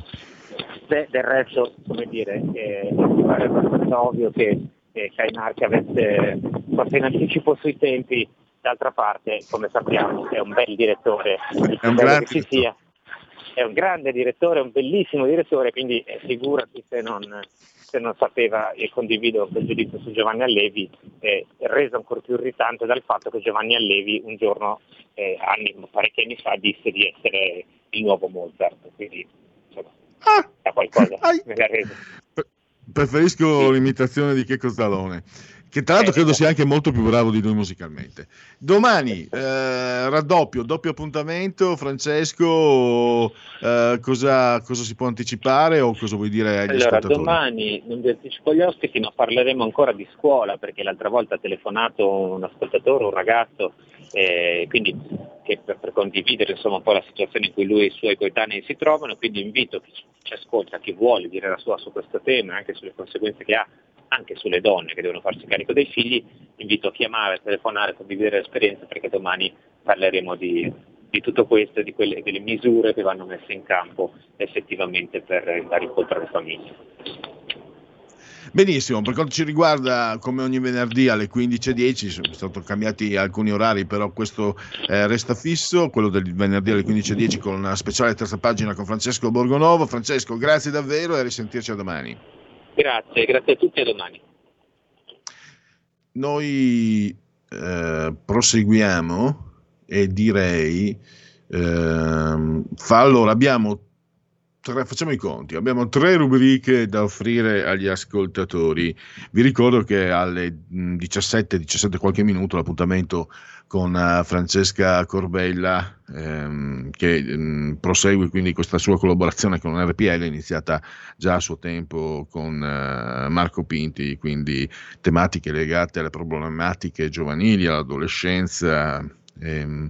Tanto io, no, beh, lo dico dopo perché anzi lo dico subito, tra l'altro cercando un po' di, di, di, di infarinarmi della materia, mm, non me, non me, lo ricordavo più, ma sono andato a vedere l'etimo, eh, adolescente e dal latino eh, tradotto colui che si nutre. Quindi eh, ci sono tante, tanti aspetti, tanti volti che un adolescente può offrire eh, al, alla società, colui che si nutre. Potrebbe essere un parassita, potrebbe essere un predatore, potrebbe essere chissà cos'altro.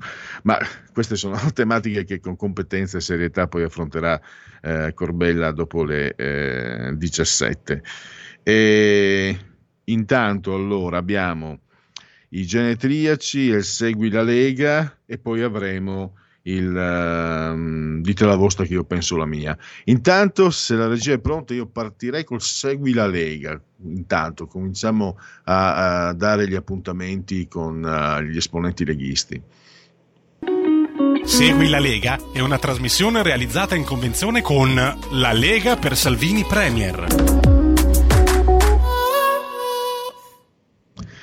Ecco qua, legaonline.it, scritto legaonline.it, lì potete iscrivervi, potete aggiornarvi. Mm, di lui mi fido, doppia foto, pollice alto e pugno per forza di Matteo Salvini.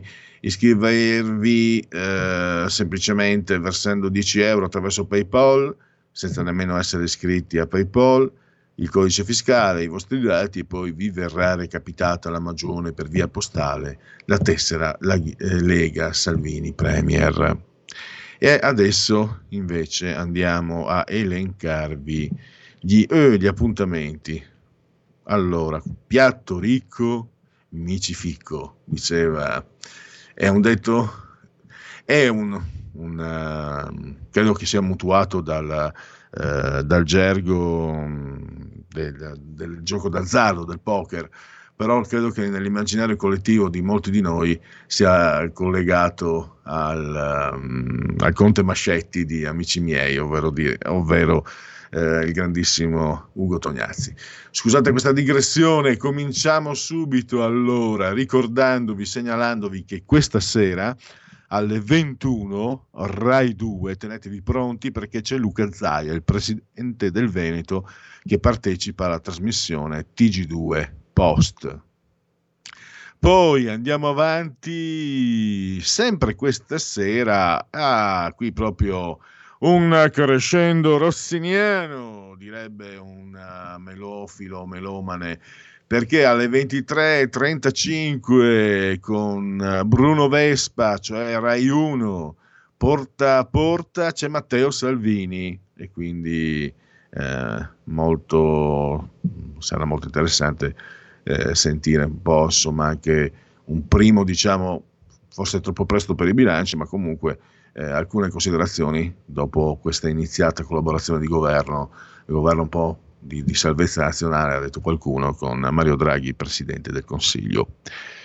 Domani mattina, molto presto, un'ora ante Lucan, cioè le 10 del mattino, la TV, l'emittente Sky, TG20, Sky TG24 per la precisione, e la trasmissione si chiama Start e lì potrete sentire e vedere Laura Ravetto, parlamentare leghista.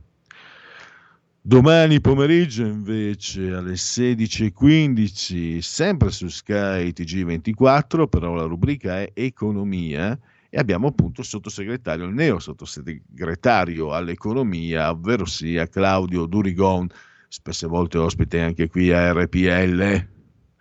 Poi passiamo a domenica, saltiamo il sabato e passiamo alla, all'ultimo giorno della settimana, alle 11.30 del mattino, quindi l'alba, per chi vi parla, Rai News 24, ospite l'europarlamentare leghista Marco Campomenosi. E andiamo... Uh, a cui vedo c'è una replica nel, sempre domenica 11.30 e poi domenica 21 marzo quindi la primavera si apre con Marco Campomenosi Rai News 24 invece facciamo un salto uh, fra sei giorni eh, Alberto Gusmeroli vicepresidente della commissione finanze alle ore 16.15 l'emittente è Sky TG24 la rubrica economia. E allora prima di chiudere passando la parola alla sigla di Segui la Lega io direi che comunicazione di servizio eh, i ce li facciamo dopo magari ci sono alcuni sondaggi o meglio ancora eh, approfitto di questi ultimi minuti, le linee sono sempre aperte se volete intervenire, eh, anche se non è aperta la rubrica, dite la vostra che penso la mia, il telefono a tua voce, diamo però qualche aggiornamento, vediamo cosa è successo nel mondo. Intanto chiudiamo questo Segui la Lega. Segui la Lega è una trasmissione realizzata in convenzione con La Lega per Salvini Premier. Io ho messo nel, nel, nella rubrica l'argomento è le accuse di essere, di essere, un assassino rivolte a Putin da parte di Biden. E tra le varie opzioni che ho indicato anche un po' sono semiserie eh, ma che vaccino ha preso Biden? E poi ho messo ma che vaccino gli darà eh, Putin Vlad Putin? E qui c'è la replica ansa.it Putin replica Biden. E secondo me questa è una cosa un po' non fargli un'offerta che non si può rifiutare gli auguro buona salute. Che insomma detta da Putin, so che voi adorate Putin, gli volete bene, gli potreste la vostra figlia, la vostra moglie, la gatta, la zia, la nonna, le tende per pulirsi, tutto quanto, perché lo so, lo so che... Però a me un po' così, insomma, rabbrividisco, gli auguro buona salute. Comunque devo dire anche una risposta stilisticamente ineccepibile, ma su questo non, non penso insomma non ci voglia molto. Messo, messo, male l'Occidente se hai un personaggio come Joe Biden eh, come Presidente degli Stati Uniti, eh, perché qui eh, cioè, la risposta di Putin a livello anche mediatico, di immagine, al di là, voi lo adorate, io sono un po' più sulle mie, però è una risposta eh, raggelante, una risposta che lo, lo, sbianca, insomma, il povero Biden. Um, si diceva da ragazzi, eh, gli, gli, ha dato una botta sulle gengive, insomma, quindi gli ha fatto fare una figuraccia. Se l'è andata a cercare Biden, però. L'ANSA partecipa alla giornata per le vittime del Covid. Oggi l'EMA su AstraZeneca, la conferenza stampa alle 17, Draghi a Bergamo, lo Stato c'è, l'Unione Europea al fianco dell'Italia, decreto sostegni da 32 miliardi domani all'esame del Consiglio dei Ministri, Unicef, appello per i bambini della Siria, scoperta la variante inglese in un gatto, il primo caso. Oh, boh il mio campo di influenza, il mio ci, ci, micio. Guarda, i gufi, i gufi, eh, dopo Andanovic eh, anche De Vrij colpito dal Covid nell'Inter, i gufi, avete già vinto uno scudetto, uno scudetto l'avete già vinto, uno scudetto l'avete già vinto, ehi là, fermi tutti, gufacci, spese pazze in Liguria, assolti, Rixi e tutti gli altri imputati.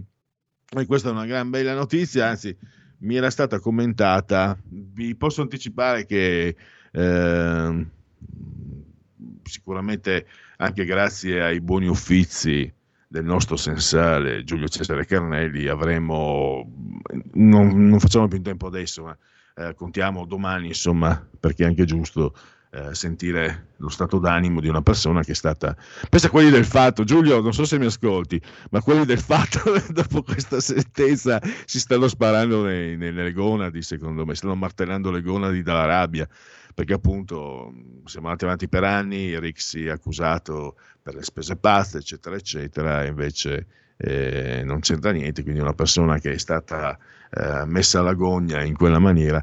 Poi per carità, per carità, io, io, io, non la Lega, non voi, non la RPL, io quante volte ho irriso, vi ricordate c'era la capogruppo in regione Emilia Romagna che tra le spese, i rimborsi spese aveva messo anche il vibratore, così come era successo anche per uh, un esponente del Sud Tirol Volkspartei, anche quella un vibratore, quindi per carità, eh, questo gioco al massacro purtroppo eh, vellica gli istinti più bassi, più, più meschini che, che, abbiamo certe volte.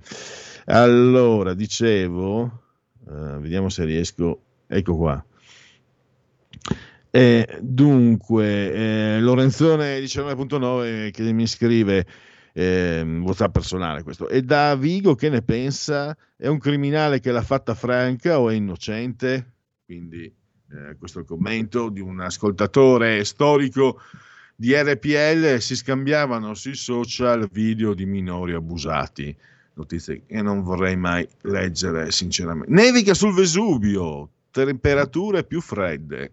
Abbiamo qualche ascoltatore, ha conquistato alcuni ascoltatori, anche più di alcuni, ma alcuni ascoltatori che poi intervengono al telefono da Napoli. Vesuvio, neve sul Vesuvio, penso che sia uh, una, un panorama memorabile L'apertura del Corriere, mm, Putin, zio Vlad, replica, no, lo dico io, zio, zio Vlad, a Biden, Biden, Biden, gli auguro buona salute.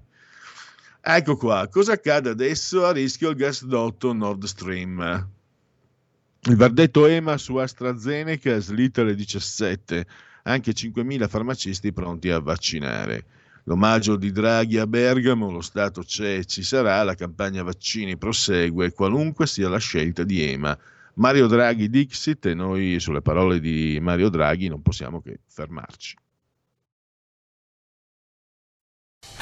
Porta con te ovunque RPL la tua radio. Scarica l'applicazione per smartphone o tablet dal tuo store o dal sito radiorpl.it. Cosa aspetti?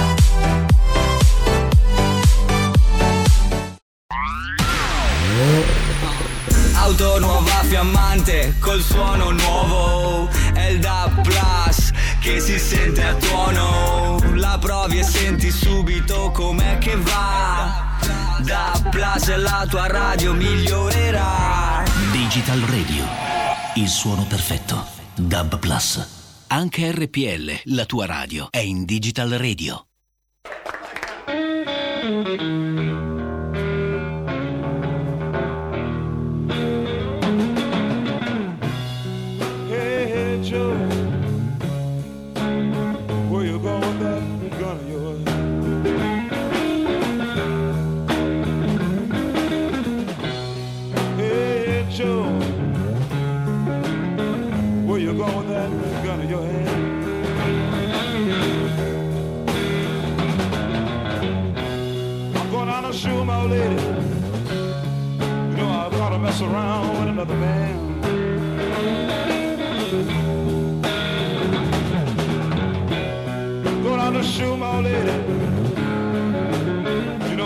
us around.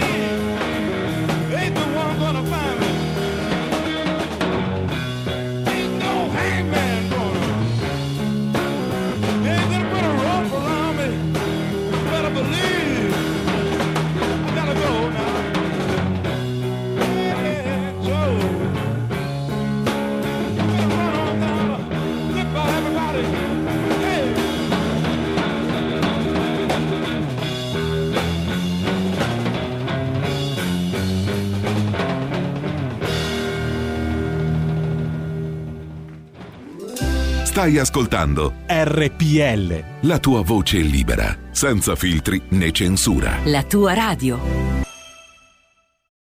E dopo Jimi Hendrix ridiamo subito la linea a Pierluigi Pellegrin. E noi diamo gli applausi ai nostri tecnici Federico e Giulio Cesare. Ehm, allora, una rubrica mista, quindi adesso la possiamo direi aprire eh, dando la sigla. Dite la vostra che io penso la mia, il telefono, la tua voce, una rubrica di WhatsApp, telefonate e sondaggi. Dite Prego. la vostra, che io penso la mia. Il telefono, la tua voce, allo 02 6620 3529. Anche al numero di WhatsApp 346 64 27 756. Allora, andiamo, cambiamo, mettiamo la foto indicativa. Eh, eccolo qua, eccolo qua, eccolo là, ecco qua, ecco i due. Il tema è appunto le accuse tremende rivolte da Biden a Putin, da un presidente degli Stati Uniti a un leader della Russia. Sei un assassino. Io tra le opzioni ho offerto, c'è anche il tema libero se volete intervenire, voi dalla regia mh, interrompetemi pure se qualcuno è al telefono. Ne, ne hai già uno in attesa quando vuoi. Allora, velocemente, finalmente i cari buoni vecchi toni moderati di un tempo, altro che le sguaiatezze sovraniste. B, si è proprio alzato dalla parte sbagliata il vecchietto. C, che stile, vuol met- vuoi mettere con, anzi, vuol mettere con quel puzzone di Trump, signora mia? D, ma che vaccino ha fatto l'americano? E, che vaccino gli farà fare Putin? F, ottimo lavoro, firm- ottimo lavoro Joe, firma postuma di R. Reagan, Ronald. La parola chi ce l'ha? Pronto, ciao, sono Alessandro da Losanna. Ciao Alessandro. Eh, è una cosa completamente fuori di testa che un capo di Stato accusi un altro di eh, assassino e anche se fosse non l'avrebbe dovuto fare in, in televisione o via, via radio o robe così. E poi mi, dove- mi dovrebbero spiegare come fa a essere lo stesso che è riuscito a fare a influenzare le elezioni americane e poi non è riuscito nemmeno a far fuori un oppositore come Navalny. Io penso che Putin, a parte che, ha un, che forse uno dei politici più capaci a livello mondiale, eh, non, dobbiamo invece aiutarlo, eh, dobbiamo eh, sì, aiutarlo a evitare che alla fine si volti verso la Cina e faccia accordi con la Cina. Io non capisco questi attacchi assurdi. Eh, è una roba Giusto. che effettivamente eh, si può dare la colpa all'età di Joe Biden, però non, non si può attaccare così una persona. Assolutamente, d'accordo. Grazie, grazie Alessandro da Losanna, ascoltatore elvetico, italo-elvetico, che mm, mi ha mandato un'email su Darko Pancev, lo ringrazio. E va da sé che la gravità delle, delle dichiarazioni, insomma. eh, beh, siamo qui a parlare, anzi siete, siete qui a parlarne, se volete intervenire. Intanto eh, leggo un commento che è arrivato prima via WhatsApp, Fabio da Vercelli che scrive mm, il fondo oggi, come spesso gli capita, lo ha toccato Maiorino commentando le boiate di Biden. Fabio, mi, mi cogli in... eh, non è la prima volta. eh, mi cogli in contropiede perché non ho letto, non ho avuto modo di leggere eh, quello che ha detto ah, ecco qua, adesso l'ho trovato su internet. Ha detto Pier Francesco Maiorino: i toni di Biden, inusuali, inappropriati, eccessivi, sono un problema, ok, ma le azioni della Russia di Putin, le interferenze e i pasticci in Europa sono ben di più. Devo dire, Fabio, che potrei, poteva fare meglio Maiorino perché fa parte di quella sinistra mh, insultatoria che ogni tanto riesce a essere, eh, che, ah, no, alla quale la- fa parte della stessa schiera della quattro palle, quella che era venuta a insolentirci quando ci studi sì, due anni fa, insomma, prima del, del, eh, trovando la risposta glaciale del grande Giulio Cesare, eh, la quattro palle, mh, la signora, quella signora che eh, ama talmente gli anziani da sposarla, da Luigi? sposarli. Prego. Eh, hai due chiamate. Allora, subito la parola, la voce a chi ce l'ha. Pronto? Sì, pronto. Buonasera Pierluigi. Già, aspe- ah, sì, mh, non vorrei, eh, non vorrei parlare con questa persona perché ogni volta che interviene... No, avevo smesso lui- perché ogni volta che interveniva questa persona aveva sempre degli insulti. Vediamo stavolta se ha perso le cattive abitudini. No, non ho perso le cattive abitudini. Scusa, la mia domanda è una cosa interessante. Riguarda la zona A e la zona B di Trieste. Riguarda Gorizia, il confine. La stazione di Gorizia, per esempio, rientra in territorio sloveno, non è in territorio italiano. Alcune case a Gorizia hanno il confine, per dire, per fare un esempio terra terra, che hanno la cucina in Italia e la camera in Jugoslavia. Chi ha firmato il trattato di Osimo? Quello mi interesserebbe sapere. La zona A era sotto la, la direzione italiana, la zona B era sotto direzione anglo-americana. Quello è stato dichiarato territorio libero di Trieste. Chi l'ha dichiarato quella roba lì? E chi non ha rispettato quella dichiarazione lì, riconosciuta poi tra l'altro dall'ONU? Poi basta Luigi, non, non ti chiamo più, non ti disturbo, figurati. No, no, va, va- bene, hai posto un tema invece serissimo questa volta.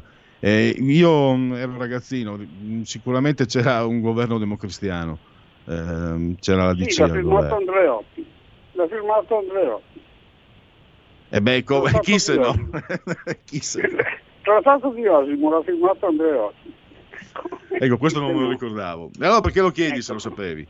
Eh, comunque, mh, va bene, cioè, mh, eh, mi dispiace che non, che non ci sia Massimiliano Panizzutte che, che segue anche le, le questioni che oggi era a Trieste. Va bene, grazie. Adesso non mi ricordo neanche più il, il nome dell'ascoltatore perché ci avevo litigato. Comunque, vabbè, eh, se, se si può. Una re- repacificazione non non è mai una brutta notizia. Speriamo quindi che questo sia il passo di un riaccostamento. E comunque sì, mh, mh, la questione della zona A, zona B eh, è un'altra, eh, è una, e si collega sicuramente alla vicenda anche di quello che è successo eh, con, con i partigiani titini e tutto il resto. Un'altra telefonata, pronto? Pronto? Pronto? Sì, Eh, circa il discorso di prima su Putin. Ora, sì, prego. forse sono cose vecchie, però non dimentichiamo che Putin era ufficiale del KGB. Sarebbe come dire che sarebbe come dire che un ufficiale della Gestapo diventasse il primo ministro. Eh, Mi sembra una cosa un po' difficile da digerire. Eh, E io so, beh, ogni tanto trovo qualcuno che, mi accorgo che, che dalla mia parte non sono del tutto solo, no? perché ho sempre osservato, ma come? Eh, soprattutto qui al nord, no? Eh, siete tutti anticomunisti sfegatati e adesso adorate colui che è stato il, il, il capo del KGB che, mh, come ha giustamente detto lei, possiamo, possiamo avvicinare alla Gestapo, sì, si può benissimo per quello che ha fatto, eccetera. Eh, come cambiano i tempi? Non so se l'ascoltatore voleva concludere o è ancora in linea. Ha, ha messo giù Pierluigi. Ah, per- perfetto. Eh, questa cosa no, mi era subito, diciamo, eh, saltata così, diciamo. L'avevo notata subito questa cosa un po' particolare. Mamma mia, cioè, qui eh, il- la zona lombarda, ma anche il Veneto, i comunisti, i comunisti, la Russia, la Russia, la Russia, i comunisti, i comunisti. Stalin, mamma mia, due orecchie così. Cioè, ci sono persone, conosco persone che sono diventate comuniste perché avevano le orecchie piene di quelli che, dei democristiani, bigottoni che gli urlavano nelle orecchie: comunisti, comunisti, comunisti. Io no, io sono sempre, sinceramente, io sono un anarco-individualista, quindi comunismo e fascismo per me pari sono. Eh, però vedo queste stesse persone che adesso non toccargli Putin, non glielo devi toccare. No, magari può darsi che come capo del KGB ecco, adesso magari sicuramente è un grosso leader politico importante eh, su questo eh, gliene va dato atto eh, è sul, sul mercato della politica internazionale la personalità più convincente questo convengo e convergo con voi anche più di Angela Merkel secondo me ma questo è un giudizio personale Però io credo che quando era capo del KGB qualche qualcosina che, che, è meglio che noi non sappiamo l'abbia fatta. Allora, eh, i sondaggi prima di andare verso i genetriaci e poi torneremo assolutamente seri con Francesca Corbella perché parler- eh, parleremo di adolescenza. Mm, la regia intervenitemi, interrompetemi pure se, se, qualcuno ha il telefono, intanto eh, EMG, committente RAI, allora, Lega 22, 5 Stelle 20, Fratelli d'Italia 16,8, PD 16,1, Forza Italia 16, eh, 6,5, 16,5. Amici di Forza Italia lo vorreste, lo voravate, ma adesso alti e bassi, insomma. Come diceva il nonno Tony Defend, Nini riguarditi, una volta il San, l'altra al Lievri, e non ve la traduco stavolta. Italia Viva 4, Azione Calenda 2,9, e poi possiamo fermarci. Abbiamo... Eh, Fiducia in Draghi 59, Conte 42, Meloni 40, Salvini 34, Zaia 33, Bonaccini 33, Letta 33, Berlusconi 27, Toti 25, Zingaretti 24, Calenda 22, Di Maio 20, Renzi 14 e Crimi ormai è peggio del, del, del Crotone, io auguro al Crotone di salvarsi, al contrario di Crimi, ma è in una posizione molto difficile. in, in classifica. Secondo lei Letta riuscirà a rilanciare il PD? Allora, questo tra gli elettori del PD. Il 66% pensa di sì, il 32% di no. Invece il totale, il 26 pensa che non ce la farà, il 56 invece... Eh, il 26 pensa che ce la farà, il 56 invece pensa che non ce la farà. E poi questo... Ecco, questo lo finiamo, è MG, eh, committente RAI, e passiamo, passiamo a... Eh... Oh, questo non l'avevo uh, realizzato da Ipsos. Ah, no, scusate, avevo un problema di vista, avevo detto, ma Ipsos sì. Allora, eh, committente ITV Mowi, vi sta piacendo l'azione del governo Draghi riguardo le pandemie? 48% sì, 38% invece no, il 14% non sa, non sa, non sa. Citazione contiana. Paolo, Conte come Paolo Conte, gli altri due via su, uno è già andato via, speriamo che vada via anche l'altro. Allora, è bravissimo, è bravissimo Antonio, Antonio Conte, non ho mai dubitato che sia, eh, anzi è bravo anche come calciatore, ma se uno ti sta qua, poi un interista, soprattutto anti-juventino naturale come me, scusate, eh, poi che sia bravo, che discorsi, insomma, è tra i migliori in circolazione, questo non l'ho messo in dubbio neanche quando siamo stati cacciati inopinatamente dal girone di Champions. Mm, dunque, se si votasse a breve le elezioni politiche anticipate, lei prenderebbe in occasione di votare il PD? Sicuramente sì, 11,1, sicuramente no, 18,9, forse sì, 7, eh, quindi diciamo 40-41. Lei preferirebbe che dopo Draghi al governo in Italia ci fossero Enrico Letta e Giuseppe Conte il 30%, Matteo Salvini e Giorgia Meloni il 35%, non sa il 26%. Poi si parla in questi ultimi giorni del vaccino AstraZeneca e della sua sicurezza. Lei personalmente farebbe comunque il primo vaccino disponibile, anche se fosse AstraZeneca. AstraZeneca o AstraZeneca? Io con gli accenti ho indicato da piccolo. 29% lo farebbe comunque. Farebbe il vaccino, ma non AstraZeneca, eh, il 44%, quindi se, se, avesse la possibilità di optare per un altro vaccino, il 44%, non farebbe in ogni caso il vaccino il 13%, quindi abbiamo un 73% eh, di Provax e abbiamo un 13%, avevo detto che i Novax sono una sparuta minoranza, 13%, e poi c'è un non sa, non sa, non sa il 14%. Vediamo se ah, avanza ancora un sondaggio. Avanza e noi lo... Uh, ecco qua, questo non lo conoscevo come istituto demoscopico Easy SPA, è un sondaggio autoprodotto. e riguarda cittadini romani, concittadini romani, riguarda voi, abitante del, dell'Orbe, riguarda il, eh, il sindaco. E quindi eh, vediamo un po'.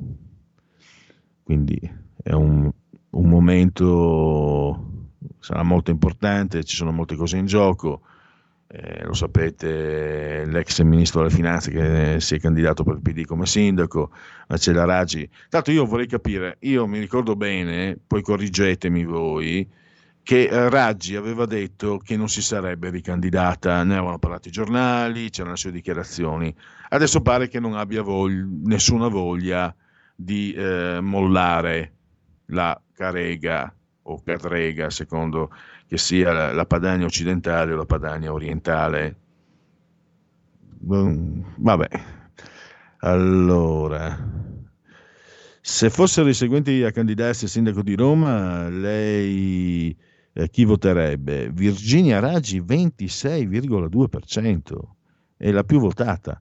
Gualtieri 17,9%, Guido Bertolaso che in questo caso è attribuito al centrodestra, 19,7, Calenda mh, con se stesso 15,3, Vittorio Sgarbi con se stesso 5,9, poi c'è un 15%, nessuno di questi. Va a finire che torna Marino, l'allegro chirurgo e vince lui. Se arrivassero, scusate, commento personale, eh, mi, è, mi è fuito, se arrivassero al ballottaggio le seguenti coppie di candidati, chi voterebbe? Eh, Maggi Gualtieri. E i Raggi, Maggi, Raggi Gualtieri 31,3 voterebbe Raggi 34,6 voterebbe Gualtieri. Non andrà a votare il 34,1 ballottaggio invece tra Gualtieri e Calenda eh, Gualtieri 29,6 e 26,3 Gua, Gualenda, Calenda poi sto prendendo colpi chiedo scusa andiamo, vediamo di recuperare eh, ballottaggio tra Gualtieri e Bertoraso, 39,1 Gualtieri, 32,6 Bertolaso, 28 non va a votare. Raggi Calenda, 33,9 Raggi, 26, 36 vincerebbe, vincerebbe Calenda, attenzione, attenzione, il 30% si esterrebbe. E poi Raggi Bertolaso, 36,6 Raggi, 34,7 Bertolaso, 28,7 si esterrebbe. Bertolaso Calenda vincerebbe ancora Calenda 36,6, 32% Bertolaso. Eh, lei si ritiene un elettore di centrodestra 36,2%, 5 Stelle 24,5%, centrosinistra 39,3%. E questo era l'ultimo sondaggio. Fatemi, fatemi dare anche un ultimo appello all'Istat, um, avevo anche velocemente prima dei genetriaci. Commercio con l'estero e prezzi all'import. A gennaio 2021 si stima una crescita congiunturale per entrambi i flussi commerciali con l'estero più intensa per le esportazioni, più 2,3 che per le importazioni, più 1,2 L'incremento su base mensile dell'export è dovuto in particolare all'aumento delle vendite verso l'area Unione Europea, più 4,5%, per, più 4% mentre quello verso i mercati extraeuropei è contenuto, più 0,4%. Nel trimestre eh, novembre-gennaio, novembre 2020, gennaio 2021 evidentemente, rispetto ai tre mesi precedenti l'export cresce del 2,4%, contribuiscono per circa due terzi delle maggiori vendite nei, di beni intermedi. Nello stesso periodo l'import aumenta del 3,4%. E abbiamo Istat prezzi, nel mese di febbraio si stima che l'indice nazionale dei prezzi al consumo per l'intera collettività all'ordo dei tabacchi registra un aumento dello 0,1% su base mensile e dello 0,6% su base annua, confermando eh, la stima preliminare. La lieve accelerazione dell'inflazione si deve prevalentemente all'ulteriore attenuarsi della flessione dei prezzi dei beni energetici non regolamentati e all'inversione di tendenza dei prezzi dei servizi relativi ai trasporti, solo in parte compensati dal rallentamento dei beni alimentari. E possiamo partire con la sigla dei genetriaci. La verità è che sono cattivo, ma questo cambierà. Io cambierò. È l'ultima volta che faccio cose come questa. Metto la testa a posto, vado avanti, rigo dritto, scelgo la vita. Già adesso non vedo l'ora. Diventerò esattamente come voi. Il lavoro, la famiglia, il maxi televisore del cazzo, la lavatrice, la macchina, il CD e l'apriscatole elettrico. Buona salute, colesterolo basso, polizza vita, mutuo, prima casa, moda casual, valigie, salotto di tre pezzi, fai da te, telequiz, schifezze nella pancia, figli, a spasso nel parco, orario d'ufficio, bravo a golf, l'auto lavata, tanti maglioni, Natale in famiglia, pensione privata, esenzione fiscale, tirando avanti, lontano dai guai, in attesa del giorno in cui morirai.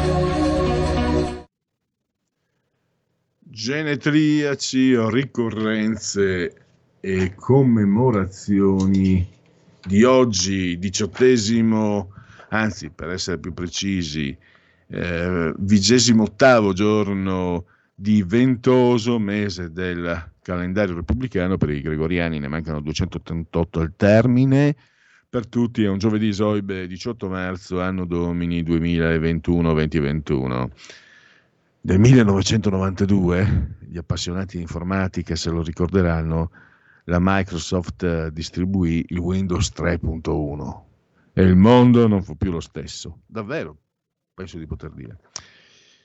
Pensate, pensate che c'era talmente un divario tra la Padania occidentale e la Padania orientale che avevo amici di Como, eh, da noi no, arrivò con un anno di ritardo il Windows 3.1 e avevo amici di Como che lo usavano, che già lo usavano.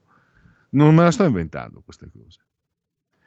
E proprio, mm, c'era proprio una differenza di distribu- a livello distributivo. E tra l'altro io sto parlando eh, e mi sto quasi eh, giustificando come per, per, per, convincervi che sto dicendo una cosa vera, eh, ma per, sottolineo che in effetti sto parlando di 29 anni fa, quindi sto parlando veramente di tanto tempo fa, quindi eh, non può essere mh, mm, solo un ricordo, ma una, un dato di fatto. Eh, Stefan Mallarmé, e qui abbiamo la poesia. La carne è triste, ahimè, e ho letto tutti i libri. Un suo verso. Un grande ciclista da Novi Ligure, Costante Girardengo, un grande regista francese, due Oscar ha vinto, René Clamont, eh, Luisa Ferida, a proposito, lei fu uccisa dai partigiani dalla banda Koch, era un'attrice ehm, che fu uccisa per le sue simpatie per il fascismo. Non si può dire, da quello, mi ricordo che ricostruimmo eh, in una trasmissione di RPL le vicende, non si può certo dire che fosse colpevole di atti, eh, di atti delinquenziali come fascista, ma l'hanno uccisa lo stesso. Una voce del soul, eh, Wilson Pickett, eh, Dracula, Vincenzo Visco, Roberto Setti, in arte Bobby Solo, doveva chiamarsi Bobby e poi alla, alla Ricordi che gli chiedeva Bobby, solo Bobby, Bobby Solo è diventato Bobby Solo perché suo padre, che era se non sbaglio ufficiale dell'aeronautica, non voleva che usasse il nome Setti. Tra l'altro i genitori di Bobby Solo eh, sono friulani, Giuliano Friulani. Walter Tobagi, ucciso dalle BR, molti brindarono però al Corsera, giornale del quale lui era direttore forse, comunque era la firma in quel momento più in voga. Eh, ce lo ricordiamo anche in Young Pop, il giovane Papa di Sorrentino, ma anche in altri film, Tony Bertorelli, che mh, è scomparso qualche anno fa, un caratterista di un attore di grande valore Italian Graffiati, l'orobico Ivan Cattaneo, cantante. Eh, Magazine 3 con Gloria De, De, Antoni, poi c'era anche Oreste De Fornari. La signora Masolino d'amico è eh, Gloria De Antoni, hai capito? Come fa una furlana arrivare fin lì? Eh, Eneas giocava con i guanti a calcio. nel, nel, Bologna, lui era un calciatore brasiliano, il grandissimo Luc Besson, Subway, Leon, Nikita, preparati al volo per dirmi quale film preferisci di Luc Besson, Giulio Cesare, Irene Cara, Irene Scalera saranno famosi, Roberto Tricella che ha giocato nell'Inter, nell'Elas Verona nella Juve e Alex Bazzaro, parlamentare leghista veneziano al quale facciamo gli auguri. Prima di andare in, in intervallo, non so se Giulio era all'ascolto se vuole dirmi di Besson un film che gli è rimasto impresso. Non è all'ascolto, sono da solo. È andato in bagno. Non si dice, si dice che è al telefono. Federico, insomma, si dice che è al telefono. E beh, mm, tu Però Federico, avevo, come, sei, sentito come stai Irene? Cara e mi, mi era, eh, mi era- mi è molto cara come cantante. No, chiedevo Luc Besson, qual è il film che preferisci? Sei il regista di Leon, Subway? Luc Besson mi ricordo Nikita. una bellissima Milla Jovovic nel quinto elemento. Applausi a Giulio Cesare Carnelli, il quinto elemento me l'ero dimenticato, grande film. Stop, tra pochi minuti con Francesca Corbella il mondo dell'adolescenza e non solo. Vivo la mia vita un quarto di miglio alla volta, non mi importa nient'altro. Per quei dieci secondi io sono libero. Sulla strada della libertà con Roberto Maggi e i suoi ospiti ogni domenica a partire dalle ore 8 solo su RPL, la tua radio.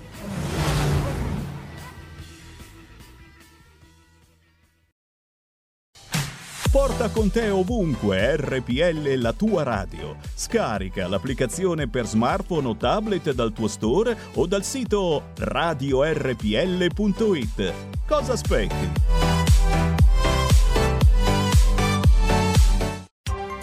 Coming Soon Radio, quotidiano di informazione cinematografica. Al cinema viviamo insieme ogni emozione. Pazzesco. Quelle che colorano la vita. Quali sono le cose importanti? Lo sai quali sono. Che fanno brillare gli occhi.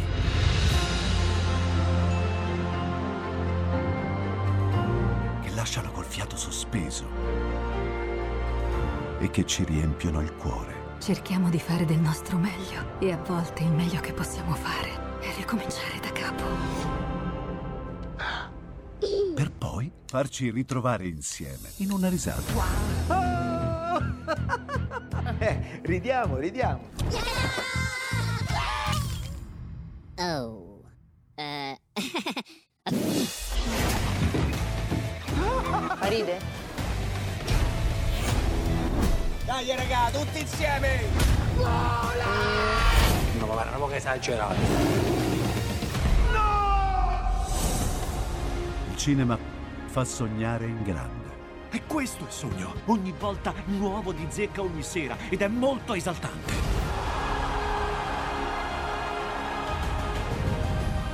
Credo che sia stato il più bel momento della mia vita. Non si arrendono mai. Assolutamente no.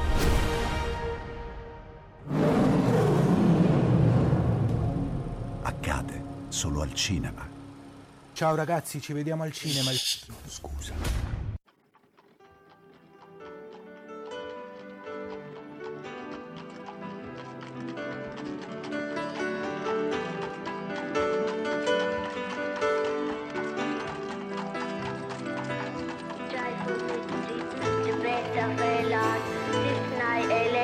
St. Joseph was going up to get registered, and um, they were going down the road, and he met this man, and um, he said, "Have you any room?" And he said, "No, but there's an old stable over there that I owned. If you want to go into it."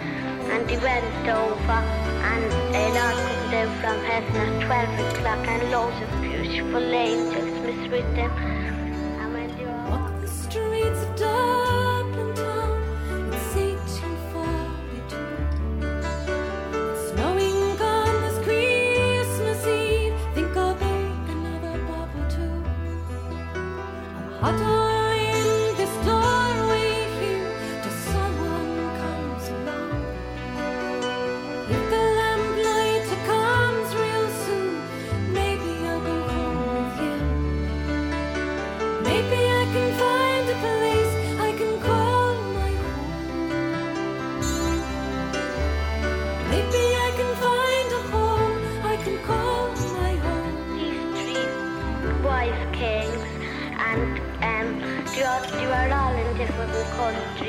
and they always used to look, ba- look up at the sky and they looked up this night La splendida voce di Lorena McKennitt con Dubli- Dickens Dublin per introdurre la rubrica dalla parte dei bambini. La linea a Francesca Corbella e naturalmente a Pierluigi Pellegrini. Allora, benvenuta Francesca. Eh, esordisco in questo tuo spazio, Francesca. Buongiorno, buongiorno a tutti, buongiorno Pierluigi. Ah, sono molto contenta di essere ancora con voi in questo orario, abbiamo anticipato di una mezz'ora ma abbiamo conservato la rubrica, quindi ringrazio tantissimo eh, Pierluigi per l'ospitalità e naturalmente Marco se per caso fosse all'ascolto ma sarà presissimo e quindi non, non ci ascolterà ma lo salutiamo e lo ringraziamo. Allora no, siamo noi che ringraziamo te tra l'altro Marco ci teneva veramente eh. moltissimo a non perdere questa rubrica per la sua era, rilevanza. era alla fine della scorsa suo... trasmissione con Marco eh, avevi anticipato par- parlerai sì. di adolescenza di adolescenti. sì, sì, sì, esatto, avevo mh, diviso la puntata in due parti perché era un discorso veramente, insomma, che merita veramente tante, tante chiacchiere e tante parole eh, però faccio un passettino indietro perché Marco era molto divertito dal ritrovare il suo bambino dentro le mie parole, perché effettivamente questa rubrica Largo ai bambini eh, si rivolge sia ai genitori, a volte anche ai bambini stessi, ai, ai, ai ragazzini agli adolescenti, però soprattutto al bambino che è in noi, che siamo stati e che possiamo com- comunque continuare a, a curare a coltivare e a guardare con molto interesse, no? perché rimane con noi per tutta la nostra vita. Quindi capire certe dinamiche dell'infanzia è molto importante anche per chi non ha figli, è molto interessante anche per quello.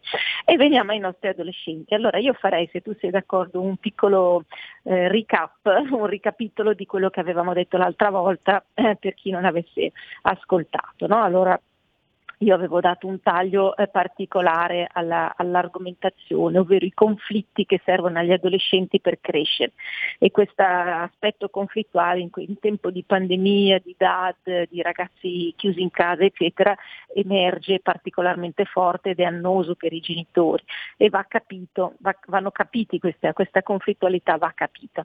E allora, intanto avevamo fatto una carrellata delle parole che vengono in mente quando si dice adolescente adolescenza, no? ognuno di noi si ritrova un po' in questo, nell'irrequietezza, nel, nel voler uscire di casa, nel strappare i legami familiari, sentire una sorta di claustrofobia genitoriale, no? la, la, la famiglia sta stretta, pur continuando ad amarla, però la vogliamo un po' allontanare. Eh, I valori del passato che la famiglia rappresenta ci stanno stretti, si cercano dei nuovi credo, delle nuove vie, eh, dei riferimenti diversi, anche in adulti differenti.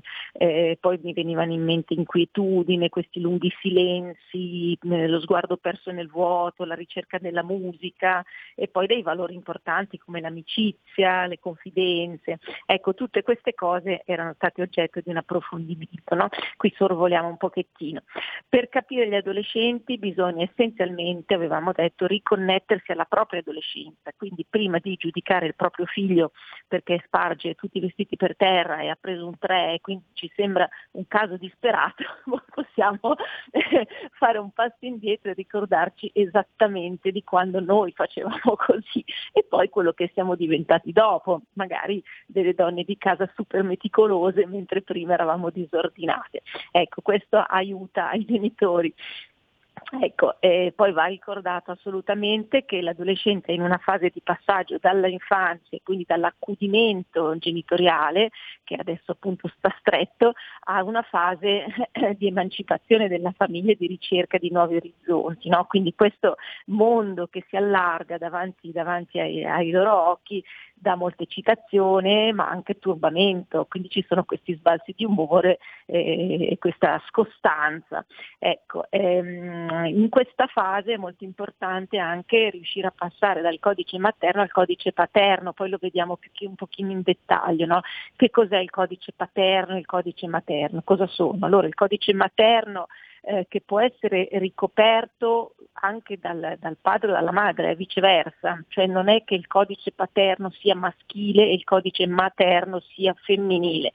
Ognuno di noi ha dentro di noi l'animus e l'anima, no? come diceva Young, Jung, scusate, e l'ho detto all'inglese, e, mm, e ognuno di noi ha la parte maschile e la parte femminile. In educazione il codice materno è essenzialmente quello che riguarda tutto l'accudimento della prima infanzia, ecco, tipicamente codice materno, che sta stretto ai nostri ragazzini dagli 11 anni in su, mentre il codice paterno è quello che riguarda tutto l'avvio e la conoscenza verso il mondo, eh, quindi la guida che il padre rappresenta simbolicamente, che può essere però, ripeto, anche la madre, ehm, e che porta il ragazzo verso nuovi, nuovi orizzonti. Ecco, quindi l'adolescente è in questo passaggio, ecco perché ha bisogno di rompere, ha bisogno del conflitto per emanciparsi dall'infanzia. Questo è assolutamente il passaggio fondamentale.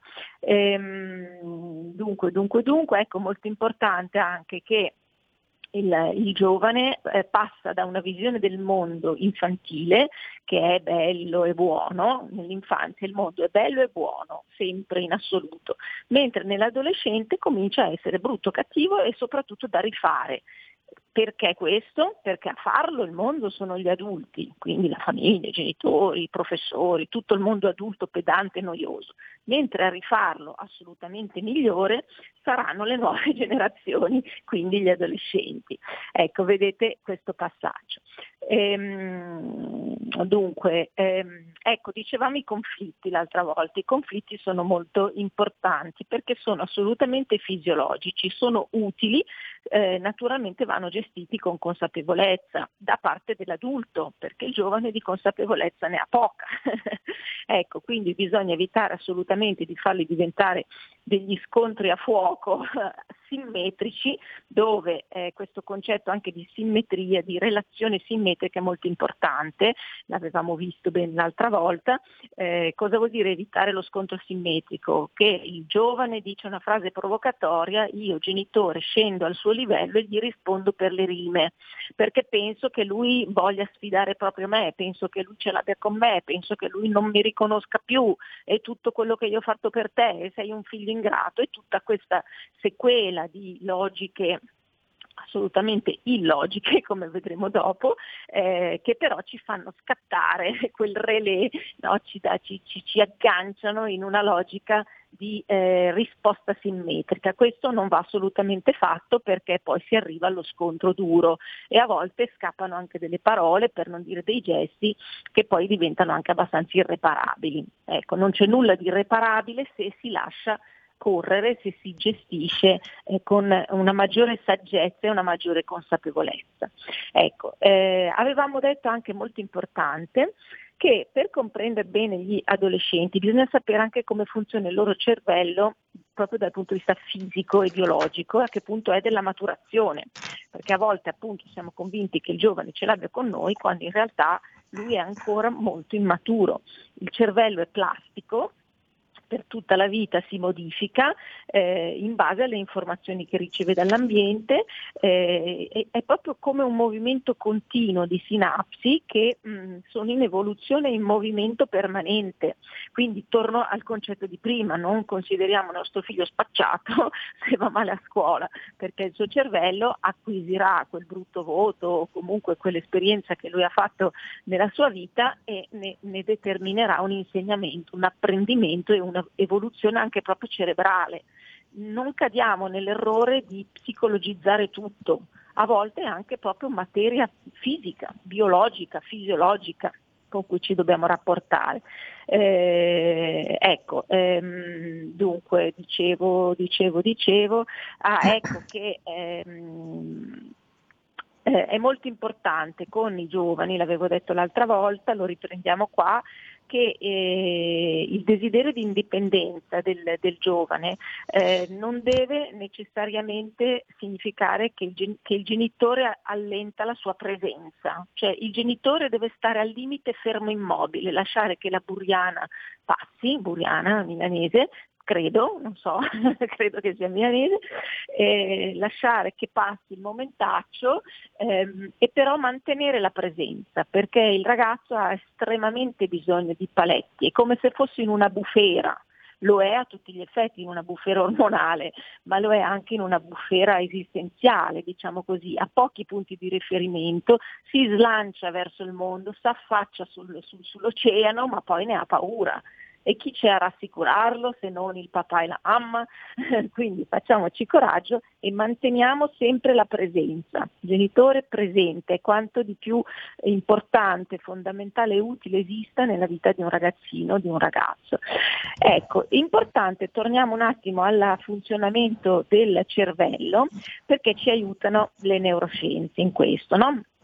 Eh, dopo passiamo alla seconda parte che è quella nuova di oggi, però faccio sempre un ripasso perché è importante eh, ripetere questo per chi non avesse sentito. Allora, noi abbiamo il nostro eh, ragazzino con un sistema, parlo di dagli 11 preadolescenza, a volte anche 10 anni, 10-11 fino ai 17-18, a volte di più, questa è l'adolescenza, è lunga, una fase lunga.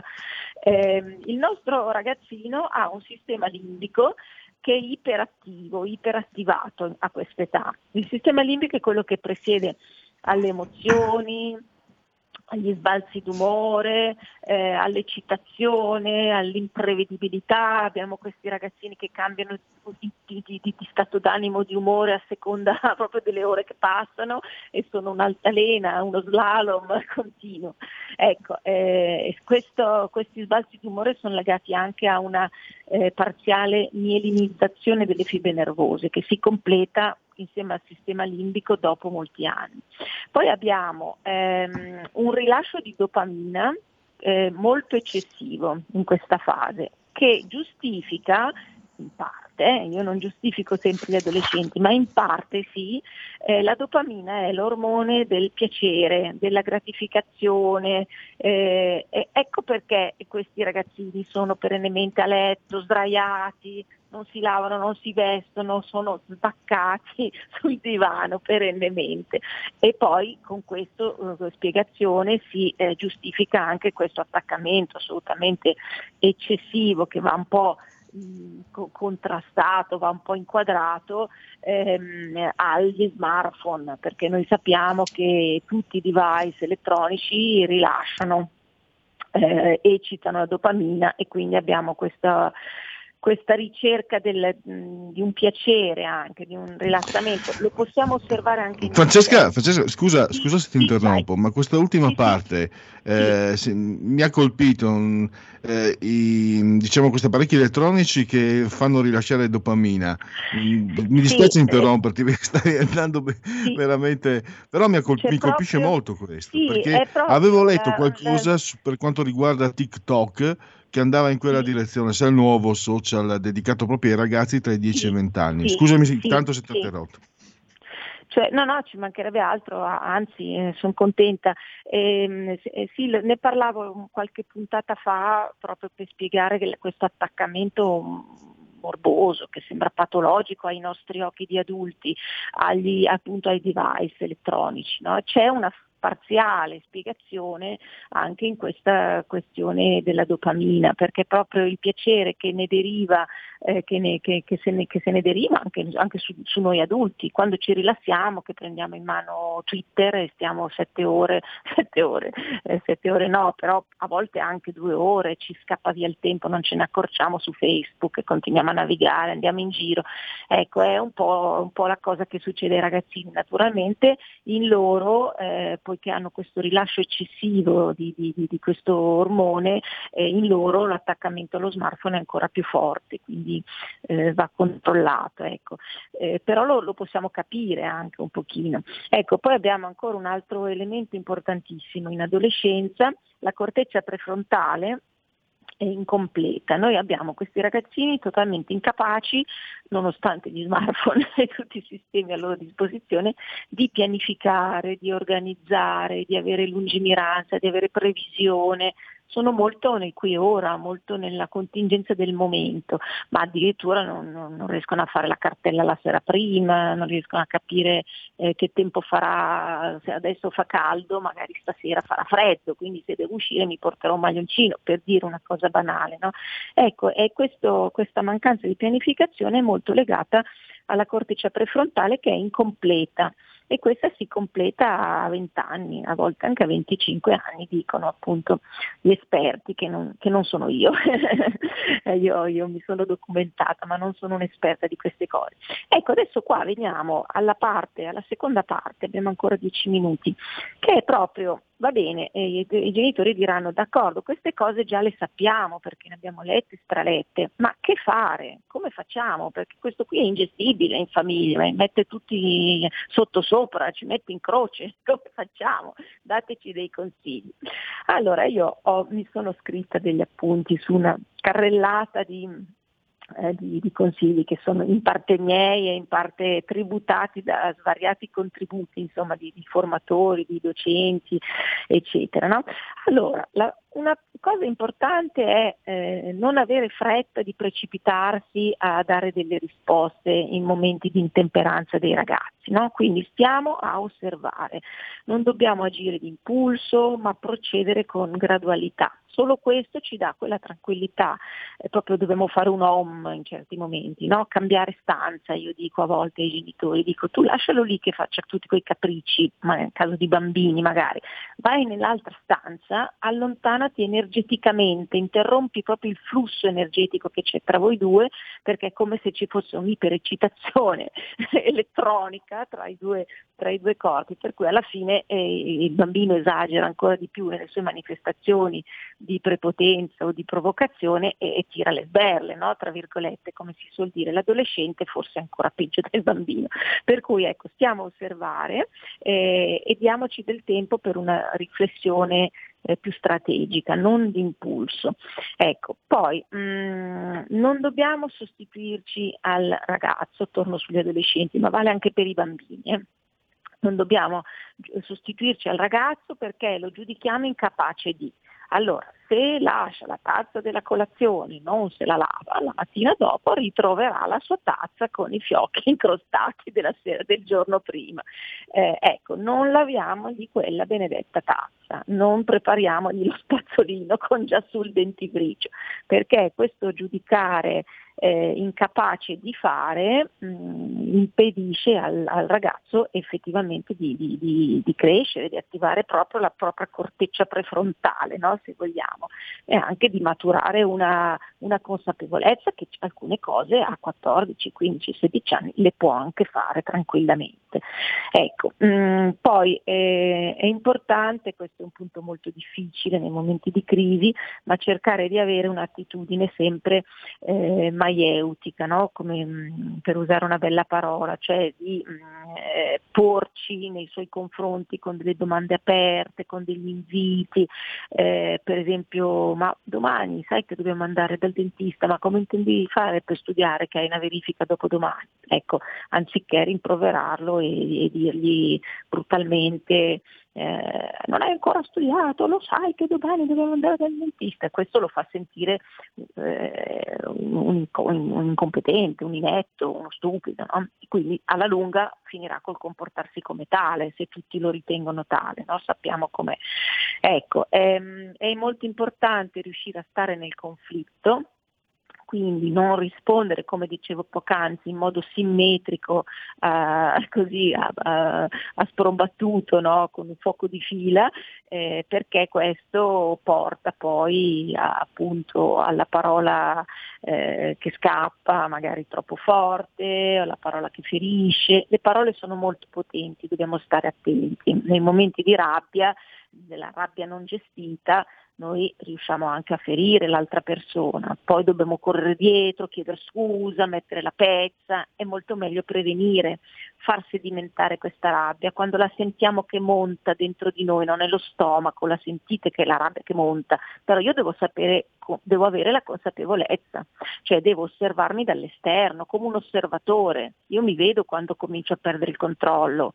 E quindi è quello il momento di intervenire su me, su me stessa e soprattutto rispondere, rimanere nel ruolo dell'adulto, non perdere la posizione eh, e non scendere pari a pari, da pari a pari, perché questo non, non va bene per noi stessi, perché poi ci comportiamo come loro, e non va bene per il ragazzo che perde tutti i riferimenti, perde proprio il, il, la sponda, quello che gli fa da sponda, da paletto.